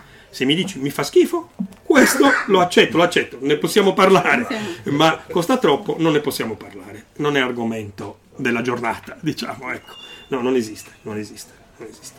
Il, eh, dopodiché, cos'è Odessa? Parli, ne parliamo cinque minuti, Odessa ormai in edicola da una settimana, quindi magari molti di voi l'hanno già letto o acquistato, se no potete acquistarlo qui, ci teniamo a ribadire questa cosa, grazie agli amici della fumetteria di Supercool. Cosa racconta Odessa? Odessa è un fumetto che noi abbiamo definito science fantasy. Science fantasy è una definizione bizzarra, che io ho trovato su internet ovviamente, esiste in Wikipedia, quindi esiste, e, e, con la quale viene definito Guerre Stellari. Ah. Sì, giusto. Con la quale viene definito Guerre Stellari. In realtà si tratta di un concetto che è difficile da spiegare, perché science trattino fantasy non vuol dire niente, perché la scienza e la fantasia non stanno nello stesso posto, perché dovremmo dire science fiction fantasy. Ah, così ha più senso, cioè è un misto tra elementi di una letteratura fantastica che però ha come base la scienza e un misto di elementi di una letteratura che invece ha come base, diciamo, la fantasia e la creatività. Perché possiamo dire questo di Odessa? Per questa ragione. Il presupposto di Odessa è questo. C'è un'astronave aliena che è un contenitore di mondi alieni, sono questi alieni dentro questa astronave, sono di diversi tipi di specie, di alieni diverse, sono stati rapiti da dei misteriosi ignoti, un nome che ci è costato giorni di lavoro perché tutte le volte che sceglievamo un nome per questi cattivi era già stato Preso. registrato da qualcun altro. Chiaro. Ignoti non lo era fino all'altro giorno, adesso non lo so. L'avete registrato? Dobbiamo, non, non, noi non registriamo niente, siamo un po' scemi, ma questo è un altro problema. E, questi ignoti hanno rapito questi alieni, stanno portando chissà dove. Sta di fatto che questa astronave ha, diciamo, un incidente, non è vero, se avete letto l'albo avrete già capito come funziona questa cosa, e uscendo dall'iperspazio per sbaglio, no? Eh? Come direbbe Ian Solo, ragazzo, no? Uscire all'iper... calcolare la rotta dell'iperspazio non è come lanciare... Eh... non è veleno, è, è, è, è, è diserbante da un aereo, una roba del genere, dice okay, così, va, va bene, è un, par- un paragone stranissimo perché sì, fertilizzante perché da un aereo, lanciare fertilizzante da un aereo, sì, che è molto buffo che ci siano gli aerei in Guerre Stellari, ma non importa, va bene anche il fertilizzante dall'aereo e anche il diserbante. Sì. Su Tatooine, ah, esatto. Su Tatooine ne hanno messo troppo, ti spiega tutto, tutto il diserbante. Comunque insomma, a parte questa battuta, il problema è che la fantascienza ci insegna che se tu esci dall'iperspazio calcolando male la tua rotta potresti finire male, diciamo fuso in un mezzo campo, a qualcos'altro. Un campo di asteroidi. Un campo di asteroidi. No, o è, classe, no. È quello che succede alla nostra astronave. Esce fuori dall'iperspazio in maniera improvvisa per mantenere l'integrità strutturale. Il computer di bordo, che è un computer vivente, eh, smolecolarizza l'astronave in maniera tale che si mescoli con la città di Odessa. Eh, risultato finale, che è quello che noi chiamiamo il giorno della fusione, produce il fatto che poi sia i sopravvissuti dell'astronave aliena sia i sopravvissuti di Odessa devono trovare un modo di collaborare insieme perché si trovano in una situazione dove altrimenti morirebbero tutti. Questi alieni rapiti non sono degli alieni dotati, tranne qualcuno, ma hanno tecnologia che non è una tecnologia risolutiva, definitiva, altrimenti non sarebbero fatti fregare dagli ignoti, no? Quindi questi alieni sono degli alieni che vivono in società aliene che però sono molte a uno stadio, diciamo, simile al nostro medioevo. Da qui la ragione del concetto di science fantasy o science fiction fantasy, cioè quando andremo a raccontare, come succederà ad esempio per la nostra protagonista Zilas, il passato della sua civiltà, noi avremo un albo completamente fantasy, perché non abbiamo un mondo reale o così via eccetera, ma abbiamo un mondo fantasy che è stato trasferito in una realtà non fantasy. Quindi questo miscuglio, questo elemento proprio della fusione anche degli stilemi narrativi è la caratteristica di Odessa. Altra caratteristica è che, come il nostro protagonista, che è per metà umano e per metà alieno, come potete vedere da questa meravigliosa anticipazione della prossima copertina, ehm, l'elemento dell'ibridazione non solo è costante, ma è anche in continua evoluzione. cioè la nostra, le nostri albi sono autoconclusivi, tu puoi comprare questo numero, leggerlo e dire bene, puoi leggere il prossimo e avere una storia completa, ma hanno anche, come si dice, una trama orizzontale che si sparge lungo tutti gli albi che produrremo per raccontarci qualcosa di più, in particolar modo dal punto di vista dei rapporti umani tra i personaggi, cioè speriamo che questi eroi che abbiamo immaginato siano un po' al passo coi tempi e possano divertire sia l'adulto che è seduto qua, diciamo il collezionista classico, perché questo è un fumetto che nonostante l'aspetto moderno è molto classico nei contenuti, sia anche un lettore più giovane che possa trovare qui un mondo nuovo dove orientarsi, anche perché diversamente da altri fumetti dove si entra in un mondo già preesistente in realtà, qui questo mondo viene creato qui, cioè noi assistiamo alla creazione di questo mondo. E quindi anche la sua definizione avviene man mano, albo dopo albo, con continui flashback tra passato, presente e futuro, insomma lo, lo vedrete, però secondo me, eh, insomma è stato fatto, io non dovrei dirlo io perché sono il produttore esecutivo, però porca miseria, anche Tomoyuki Tanaka andava in giro a parlare bene di Godzilla, insomma, ecco, quindi, eh, che era produttore esecutivo Tomoyuki Tanaka, eh, quindi, eh, eh, più o meno siamo lì, certo, eh, una novità per me, professionalmente, il colore. E abbiamo lavorato molto su questo colore, speriamo che, mh, tutti, che gli albi saranno a colori. tutti gli albi saranno a colori. Se mi chiedete quanti albi sarà Odessa, io non posso rispondere perché la mia speranza è che voi compriate Odessa e, e che quindi non, non dico non ci sia una fine, ma che possa proseguire serialmente come una normale serie di fumetti come era un tempo.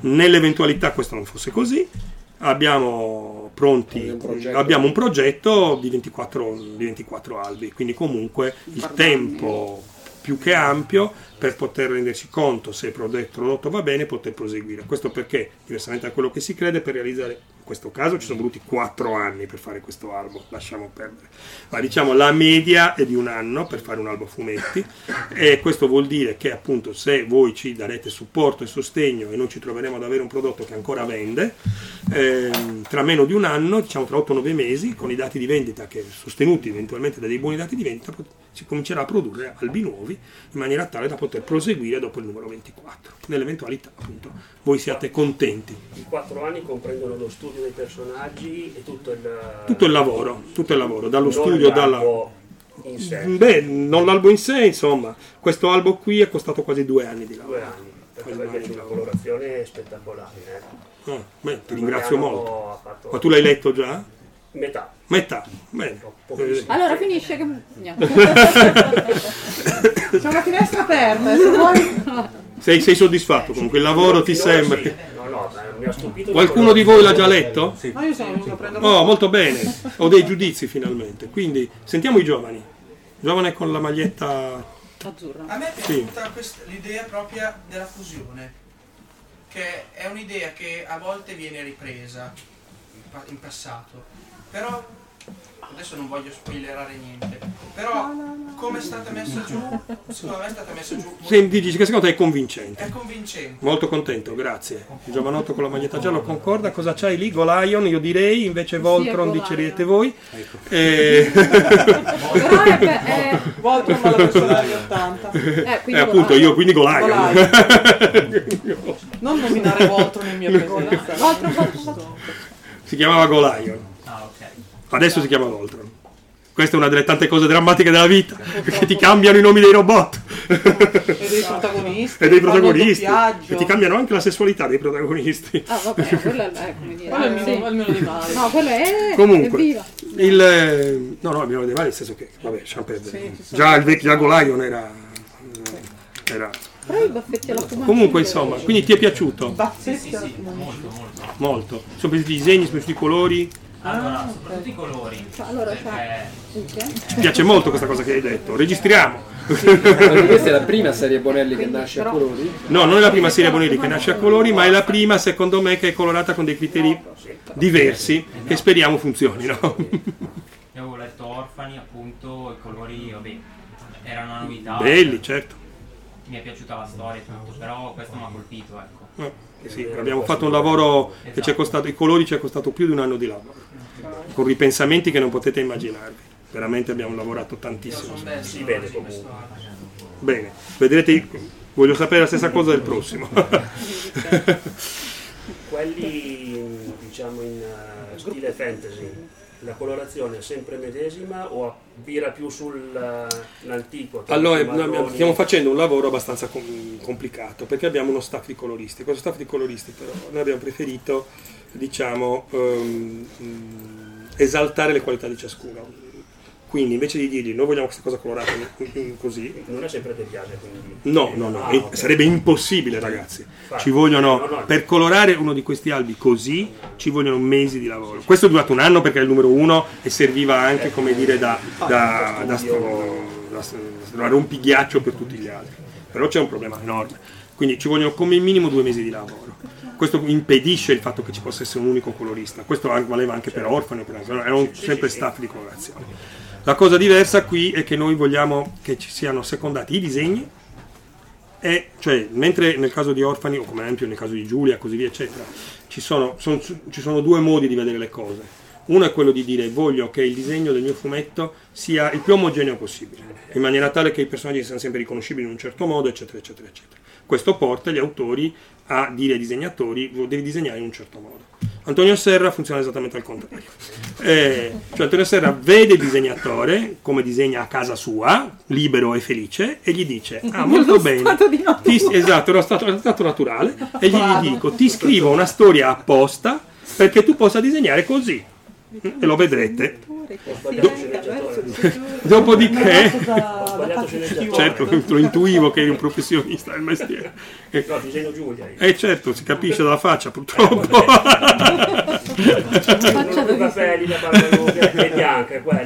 sto scherzando, per carità. No, no, ma è vero. Però, però è chiaro che è un lavoro completamente diverso. No? Io, io penso a un lavoro completamente diverso. Secondo me è chiaro che c'è un rischio, c'è un rischio molto importante. Allora, è, è, è stato un danno anche per Nathan Never. Il fatto che i personaggi non mantengano le fisionomia costante, ma che si adeguino allo stile di un disegnatore, è una cosa che a un disegnatore, a un lettore, può non piacere.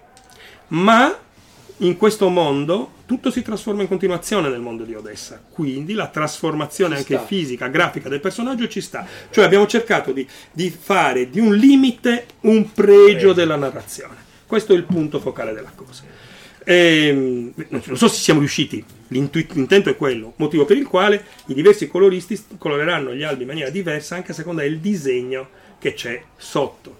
Quindi questo disegno qui del numero uno è molto particolare, abbiamo delle cose in lavorazione di cui sono molto contento, ad esempio il due secondo me è bellissimo, il tre lo vedrete è molto diverso ma secondo me è molto bello.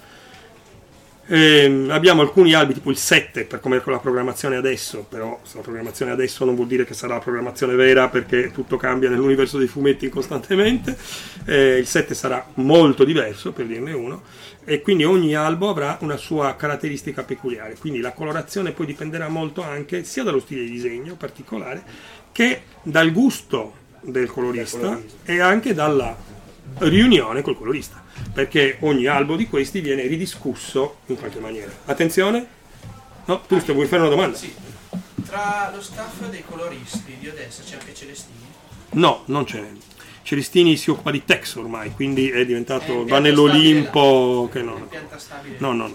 No, abbiamo dei coloristi, diciamo, metto le virgolette, nuovi per la per la casa editrice, è uno staff abbastanza giovane che speriamo, insomma, faccia, faccia valere le sue ragioni. In parte sono gli stessi che hanno colorato i giganti di Nathan Never per l'edizione in libreria, che probabilmente c'è anche qui, e, e, e che hanno colorato anche il volume di Gregory Hunter che abbiamo stampato a colori, sì. eh, sempre nell'edizione libraria. Eccolo qui. Questo qui è stato colorato da Daria Cerchi, che sarà la colorista del numero tre di, di Odessa. Anche se i colori che vedete qui sono quelli che andavano bene per Mario Alberti, appunto, di cui abbiamo parlato prima all'inizio. Il numero tre disegnato da Lucia Arduini, vedrete una colorazione molto diversa, cioè Daria è andata in una direzione molto diversa perché trovandosi con un disegno molto diverso ha fatto delle scelte che abbiamo condiviso chiaramente, mm, ma devo dire la verità, in pochissimi casi mi sono trovato a dire no, questo no, in tutti questi quattro anni di lavoro, in pochissimi casi mi sono trovato a dirlo, ma questo perché il progetto è un progetto che vuole essere il più fantasioso possibile, il più variante possibile di albo in albo, il più ricco di spunti possibile. Non è detto che tutti questi spunti siano belli, siano giusti, siano interessanti, sia possibile che qualche albo vi annoi, possibile che ci sia un albo che vedrete i disegni e direte beh, questi qua proprio non andavano bene. Succede. trentacinque film, non tutti belli, eh, ventiquattro albi, non, qualcosa andrà storto. Noi non possiamo sapere cosa che va storto, noi stiamo lavorando, per noi sono tutti figli uguali, no? no, no, no. Ecco. Però questo è la, l'approccio, una serie che fa della trasformabilità, della variante, del cambiamento la sua, la sua filosofia di vita, insomma. Ecco. Vediamo se, se vi interessa e se funziona, speriamo di sì, speriamo di sì. Antonio, tre domande. Te tre le, domande? Te le faccio una, una dietro l'altra.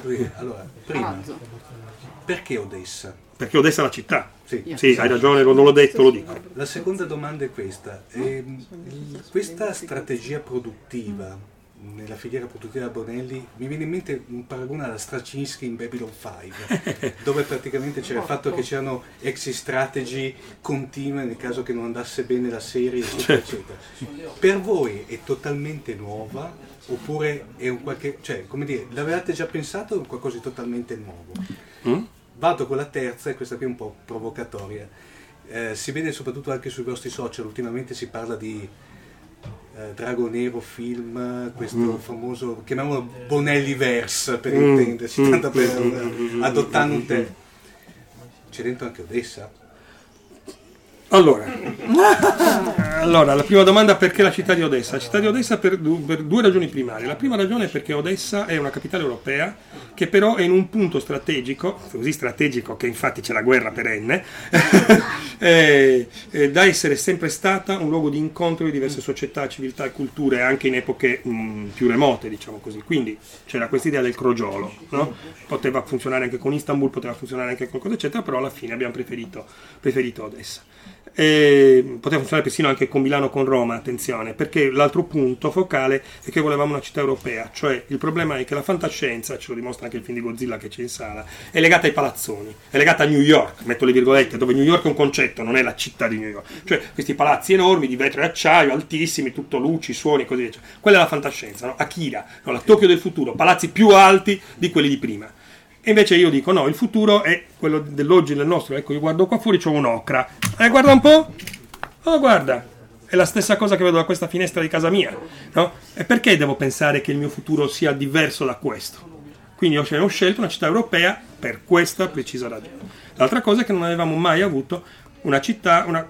sappiamo per esperienza che una collocazione italiana porta sfiga. Sappiamo, eh ragazzi, è così, sappiamo di... non funziona. Sappiamo che sappiamo, i nostri albi sono normalmente ambientati all'estero, in particolar modo negli Stati Uniti o in Inghilterra.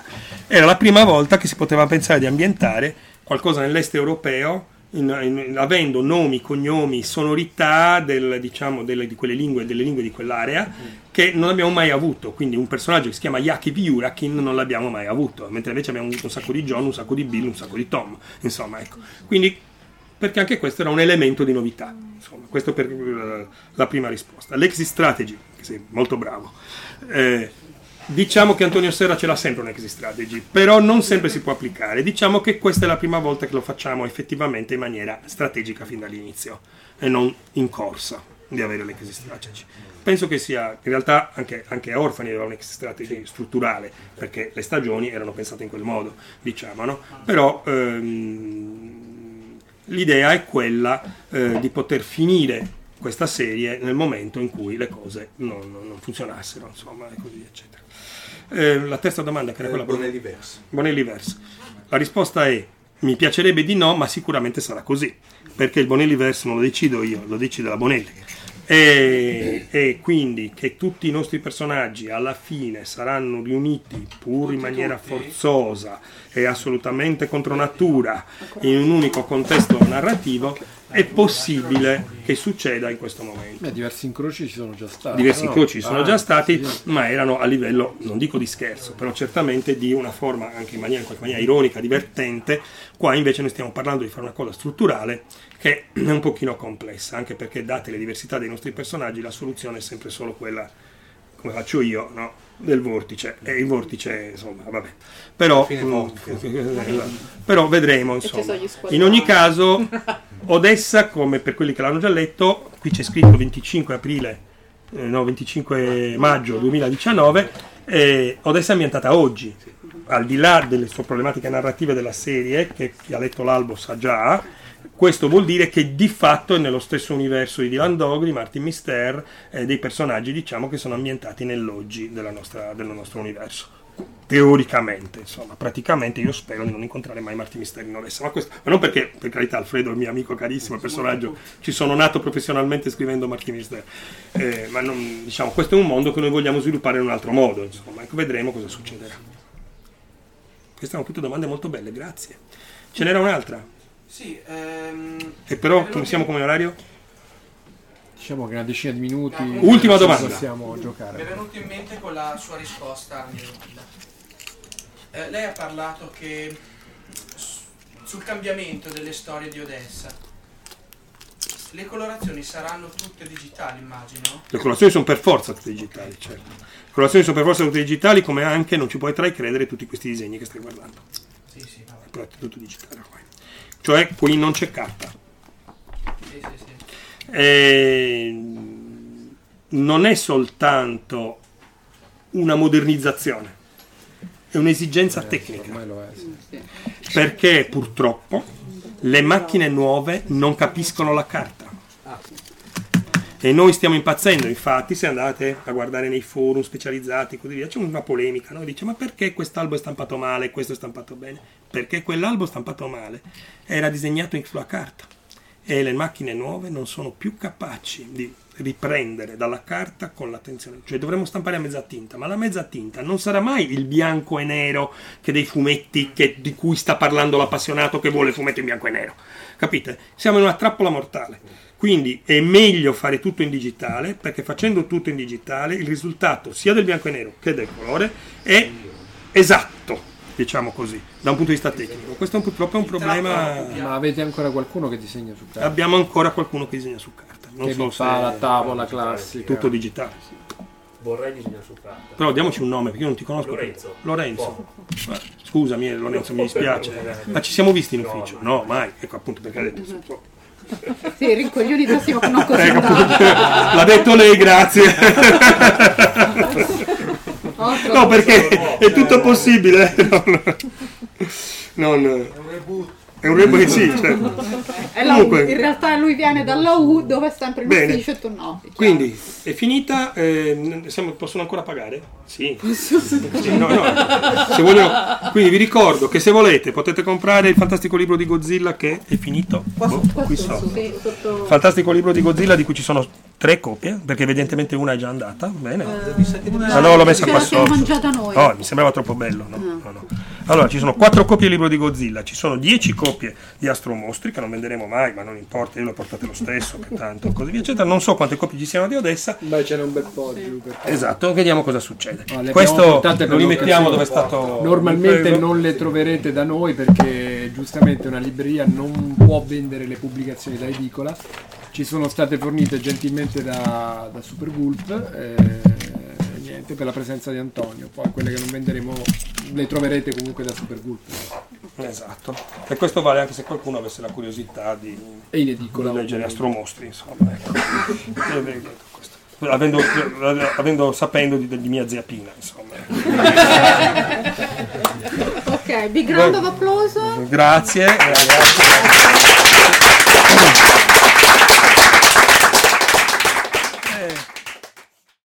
Avete ascoltato Fantascientificast, podcast di fantascienza e cronache della galassia, da un'idea di Paolo Bianchi e Omar Serafiti, con il contributo cibernetico del Cylon Prof Massimo De Santo.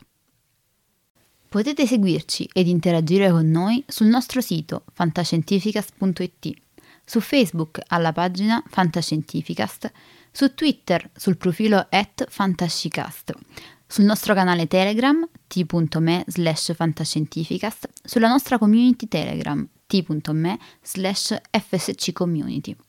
Se siete particolarmente timidi, potete utilizzare la vecchia, cara e affidabile posta elettronica scrivendoci all'indirizzo redazione at fantascientificast punto it. Tutte le puntate sono disponibili sul nostro sito, su Apple iTunes, su Spotify e su Podbean all'indirizzo podcast punto fantascientificast punto it. Se volete, potete lasciarci una valutazione a cinque stelle su Apple iTunes ed offrirci una birra romulana o un gotto esplosivo pangalattico, sostenendoci tramite una donazione PayPal utilizzando l'apposito pulsante sul nostro sito. Fantascientificast è una produzione amatoriale. Non si intende infrangere alcun copyright, i cui diritti appartengono ai rispettivi detentori. Autorizzazione S I A E cinque sei uno due I cinque tre cinque nove. Nessun byte e nessun tribolo sono stati maltrattati durante la produzione di questo podcast. Alexa quattro e l'equipaggio di Fantascientificast vi augurano lunga vita e prosperità e vi danno appuntamento alla prossima puntata lungo la rotta di Kessel.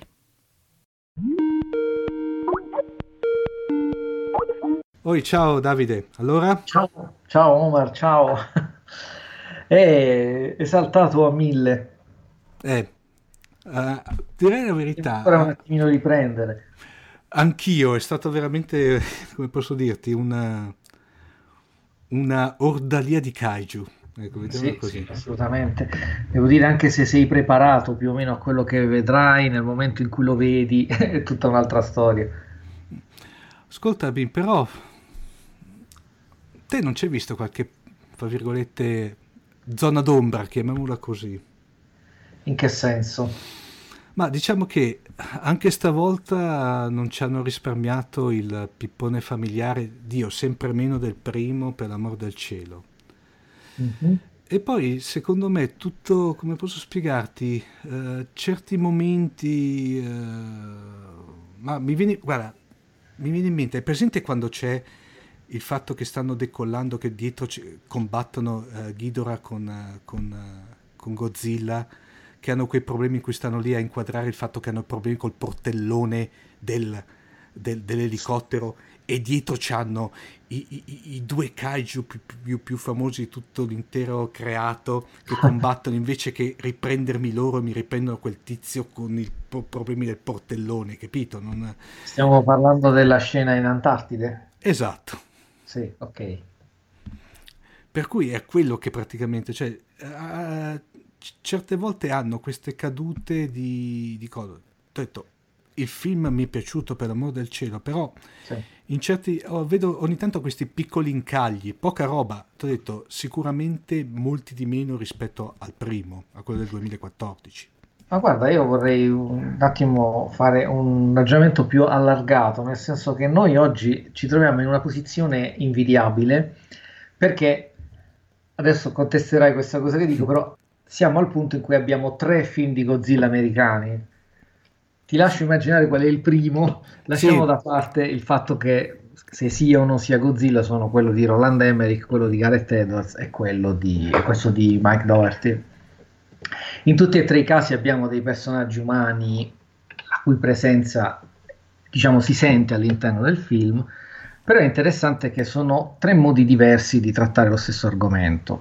Nel senso che in quello di Roland Emmerich hai questi personaggi che un tempo avrei detto stupidi, oggi siccome abbiamo un po' rivalutato il film, diciamo molto sopra le righe. Sì, d'accordo. Nel, in, quello, in quello di Gareth Edwards abbiamo invece dei personaggi seri all'interno di un film che si prende molto sul serio e in cui hanno molto spazio. Qui abbiamo ancora un, una terza tipologia in cui secondo me i personaggi comunque sono più funzionali alla storia rispetto agli altri due casi, quindi da questo punto di vista io lo vedo anche un po' come un passo in avanti, cioè nel senso che nel precedente film il dramma è abbastanza scollegato dalla storia di Godzilla. Sì, sembrano due storie, para- due, due storie parallele, due storie che, parallele che, che sì, ogni tanto si incrociano, dai. Infatti invece qui c'è un intreccio. Oggi Michael Doherty so che ha, ha detto che siccome il film è anche un film sul, sulla coesistenza, mm-hmm, ha cercato di, di, di lavorare proprio in modo da intrecciare la storia umana con quella dei mostri, e mi sembra che il risultato sia interessante. Ascolta Davide, e di tutte le citazioni che io per esempio ho apprezzato tantissimo, perché non sono le, delle, diciamo, le strizzate d'occhio alla J J Abrams, per intenderci, mi vengono sì in mente, no? Però qui sono vere e proprie citazioni che ovviamente chi ha conoscenza del, della, della Godzilla saga, per intenderci, le apprezza sì moltissimo. Direi che, non so se te le apprezzate. Vabbè, certamente, come si fa a non apprezzare? Però appunto la cosa bella è proprio quella che dici tu, cioè non è la citazione fine a se stessa, o comunque non è un film solo di citazioni, c'è anche un'elaborazione di, di questi argomenti che lui ha, ha messo in campo. naturalmente, e qui mi fermo perché altrimenti rischiamo di dire troppo. Eh sì, infatti. Ascoltami Davide, si hanno, si hanno notizie a questo punto invece di, di, di quello che sarà la, un, almeno, sai, come dire, i primi rumors, un termine che odio moltissimo però è, è giusto anche, su quella che poi sarà la, la, la, la, la, la, la, la sinossi di eh, Godzilla contro Kong? Ci sono già alcune, alcune informazioni, però ti dico anche per una, siccome naturalmente sono sempre responsabile del, dei testi di Fantaclassici, sì. Allora uh, noi su Fantaclassici abbiamo adottato questa policy di non parlare di Godzilla versus. Kong fin tanto che è mm. caldo il corpo di Godzilla due, anche un po' per andare controcorrente a questa moda di guardare sempre al film successivo, per cui so che ci sono state delle ipotesi di sinossi ma non le ho ancora lette. Mm. C'è però un elemento molto interessante che è venuto fuori da un'intervista a Kyle Chandler, che è l'attore protagonista di questo film che tornerà in Godzilla versus. Kong, il quale ha detto che presi tutti insieme i tre film di Godzilla del, del Monsterverse, quindi Edwards, Doherty e Godzilla versus. Kong, diciamo saranno un po' un riassunto delle varie iterazioni che Godzilla ha attraversato nel tempo. Quindi diciamo un primo film più serio, come ci sono dei Godzilla più seri, un secondo film più scatenato con un accumulo di mostri, un terzo film che dovrebbe avere anche dei momenti più leggeri. Per cui mi viene in mente stile Il ritorno di Godzilla o Il figlio di Godzilla, tanto per rimanere citare. Ma non so se arriveranno a quegli eccessi, eh, sì. o, però sarà interessante vedere, perché tra l'altro mh, l'ipotesi è che Godzilla versus. Kong comunque dovrebbe mettere un punto, dovrebbe mm. essere l'Avengers Endgame della situazione. Mm. Beh, in effetti. Sperando con una trama meno confusa, però. Mi viene più, più, chissà perché mi viene in mente più un Civil War, mi dà l'idea una roba un po' più... Uh, invece ascoltami Davide, io una cosa anche che ho trovato, ecco, quella ho trovato veramente bella bella bella la colonna sonora. Sì, sì, sì. Anche lì citazioni, sì. Però allo stesso tempo c'è anche un'elaborazione. Ti dico la verità, a me piace moltissimo la colonna sonora eh, del precedente Godzilla, quella di Alexander Desplat, e dicevo peccato che non la useranno di nuovo. Alla fin fine mi dicevo, ma c'era proprio bisogno di riciclare i temi classici, però poi quando li senti e eh. come sono usati ti vengono da- i brividi e dici sì. Da- Davide, io alla, alla... Quando, quando a un certo punto in fondo che c'è stata quella versione di, eh, di Godzilla dei Blue Oyster Cult, praticamente mi sono trovato in piedi a cantarla, eh. eh, cioè, eh, è veramente, cioè, eh, veramente esaltante, ma poi anche la, la rivisitazione della, della marcia di Godzilla sì. di Fukuba è fatta eh, modernizzata poi con quel marchio di fabbrica dei, dei Taiko da parte sì. di che, eh, McBeard ce l'aveva già, ce l'aveva già fatti, fra virgolette, sorbire in Galattica, praticamente, ormai deve essere il suo marchio di fabbrica, evidentemente. No, no, detto, globalmente ecco... La prima apparizione in, in Antartide davvero giocata, fra l'altro c'è, c'è un, una capacità di far fare degli ingressi da protagonista ai mostri che è veramente encomiabile. Sì. No, ma diciamo che in, veramente in questa, in, soprattutto in questo film qui, si può dire che hanno recitato. Sì, eh, sì, ecco. Assolutamente. Tra l'altro, ecco, una cosa, una cosa senza, una cosa che ho apprezzato moltissimo, poi non so se hai notato in fondo ai titoli di coda, l'omaggio sia a Haruo Nakajima e a, che a Banno. Sì, sì, sì, è lì notato e commosso e dir poco. È veramente no, una, una fatta... Anche lì cioè, la compare la foto nel momento in cui finisce il brano, questo lo possiamo dire, non è, sì, non sì, è... Non è uno spoiler. Non... Eh, quindi si crea proprio un, un intreccio di emozioni. Con, e qui non diamo spoiler con citati come che rec- interpretano se stessi Rodan, eh, Godzilla King, è bellissimo quello lì, veramente, veramente bella. Eh, appunto sono dei personaggi veri e propri. Al di là, al di là del re dei mostri, Davide, come te, come, come diciamo esperto doc del, del Pantheon Toho praticamente, come hai trovato questa rivisitazione dei... se vuoi dei principali, beh, a parte King Ghidorah che è, il princip- è la nemesi di Godzilla si può dire, sì. Però dei co- co- comprimari della maggior parte della filmografia di Godzilla, cioè Mothra, eh, Rodan, sì. Eh, beh, poi diciamo che ci sono altri kaiju che mh, sì, non, che non accreditati, si può dire. Sì, sì. Ecco. Eh, dunque io ti dico che mh, secondo me eh, però qui lo dico e, e lo nego, nel senso perché mm. mi autosmentirò immediatamente. Secondo me l'impressione che io ho è che una persona che già non la conosce non riesce a capire la complessità di Mothra da questo film, sì. perché ha un, uno screen time molto limitato, anche se poi quando c'è è molto significativa. Però, come ti ho detto, mi smentisco immediatamente perché se andiamo sui forum americani vediamo che sono tutti impazziti per Mothra mm. e quindi probabilmente riesce re- veramente ad arrivare anche quando sembrerebbe di no. Ah, anche con questo nuovo look più, più diciamo, più... più da insetto sostanzialmente, perché... sì sì, sì insettoide, infatti sì. pensavo che quello sì. avrebbe anche creato un po' di repulsione, invece vedo che è molto, è molto Batara, mi ricorda. Cioè, da... tra l'altro non ti dico le fan art che già esplodono su Mothra e Godzilla. ah mm, sì ok insieme non non, non... Sì, non, Posso... anche qui non, non dobbiamo dire troppo. Posso immaginare eh, mentre invece Rodan Allora, uh, Rodan, come è noto, è, è il mio personaggio, visto che... D'altronde, sono, esatto. Sono io, quindi c'è la grandissima aspettativa, devo dire, la prima apparizione è qualcosa di, di pazzesco, tutta la scena dopo, ecco, ancora una volta non diciamo troppo. La rivisitazione è stata abbastanza vigorosa, diciamo. Da appassionato, eh, però qui, qui è davvero difficile non, non, non entrare nel, nel dettaglio.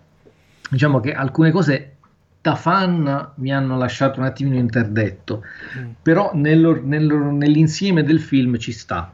Mm. Ho capito.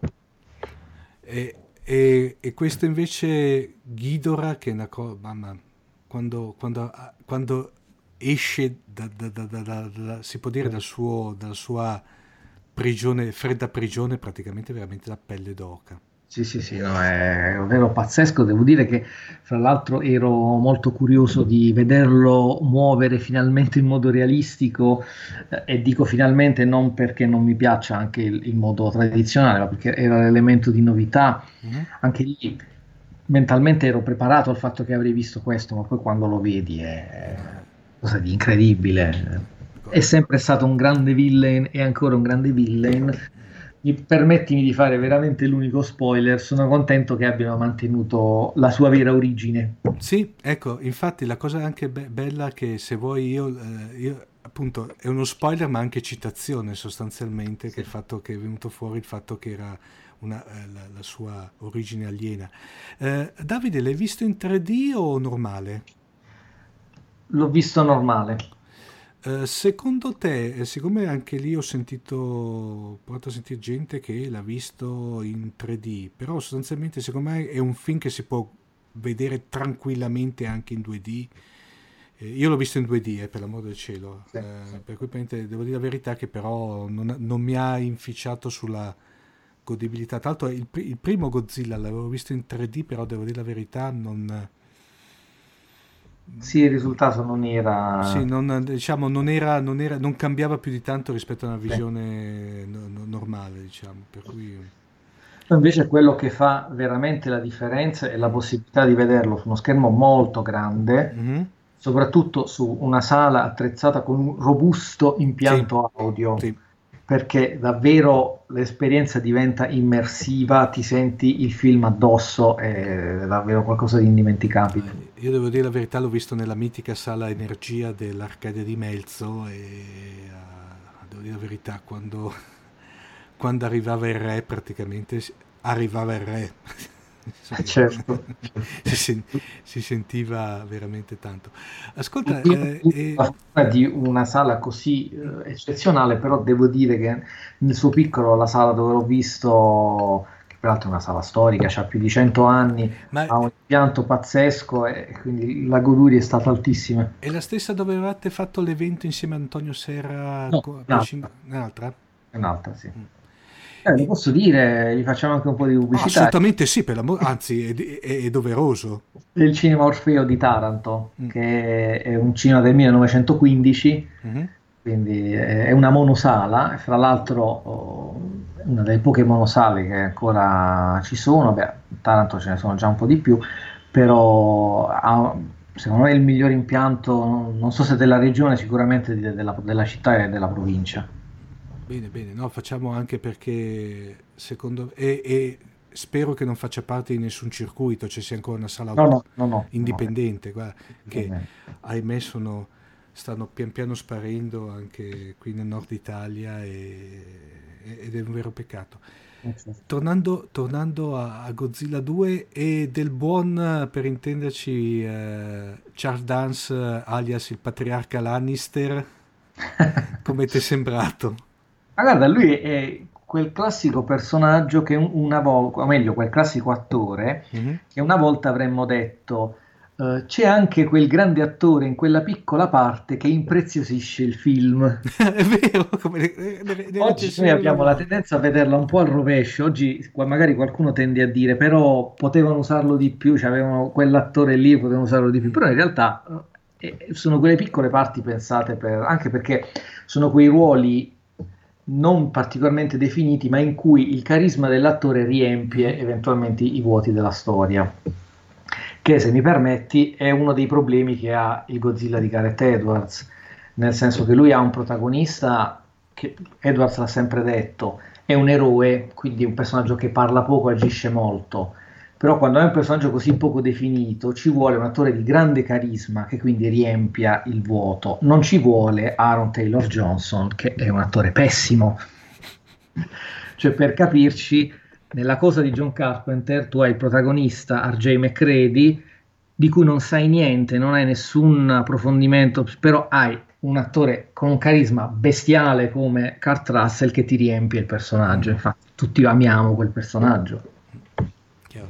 E, e del resto del cast, tipo la, la Millie Bobby Brown, beh, Ken Watanabe, va bene.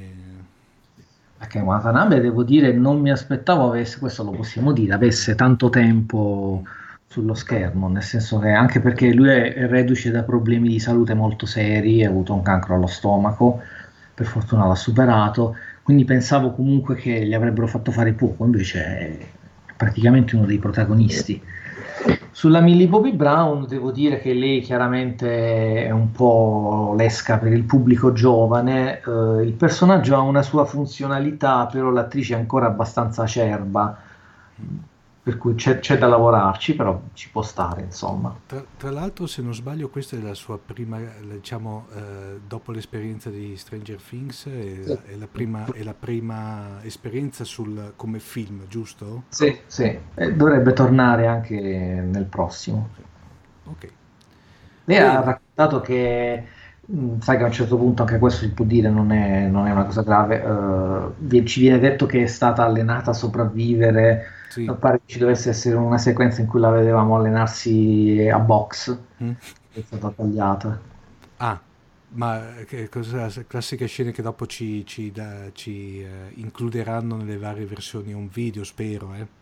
Eh, speriamo, perché poi ogni volta ci sono queste famose scene e che poi puntualmente non, non Beh, spariscono. Non c'era quel famoso il cameo, il cameo in Godzilla, nel, nel Godzilla del, eh, di, di Edwards, che l'hanno tagliato, il cameo di, come si chiama, dell'attore giapponese, ah, vieni in aiuto Davide, Akira Kurosawa. Esatto, che stiamo ancora aspettando di vederlo, infatti.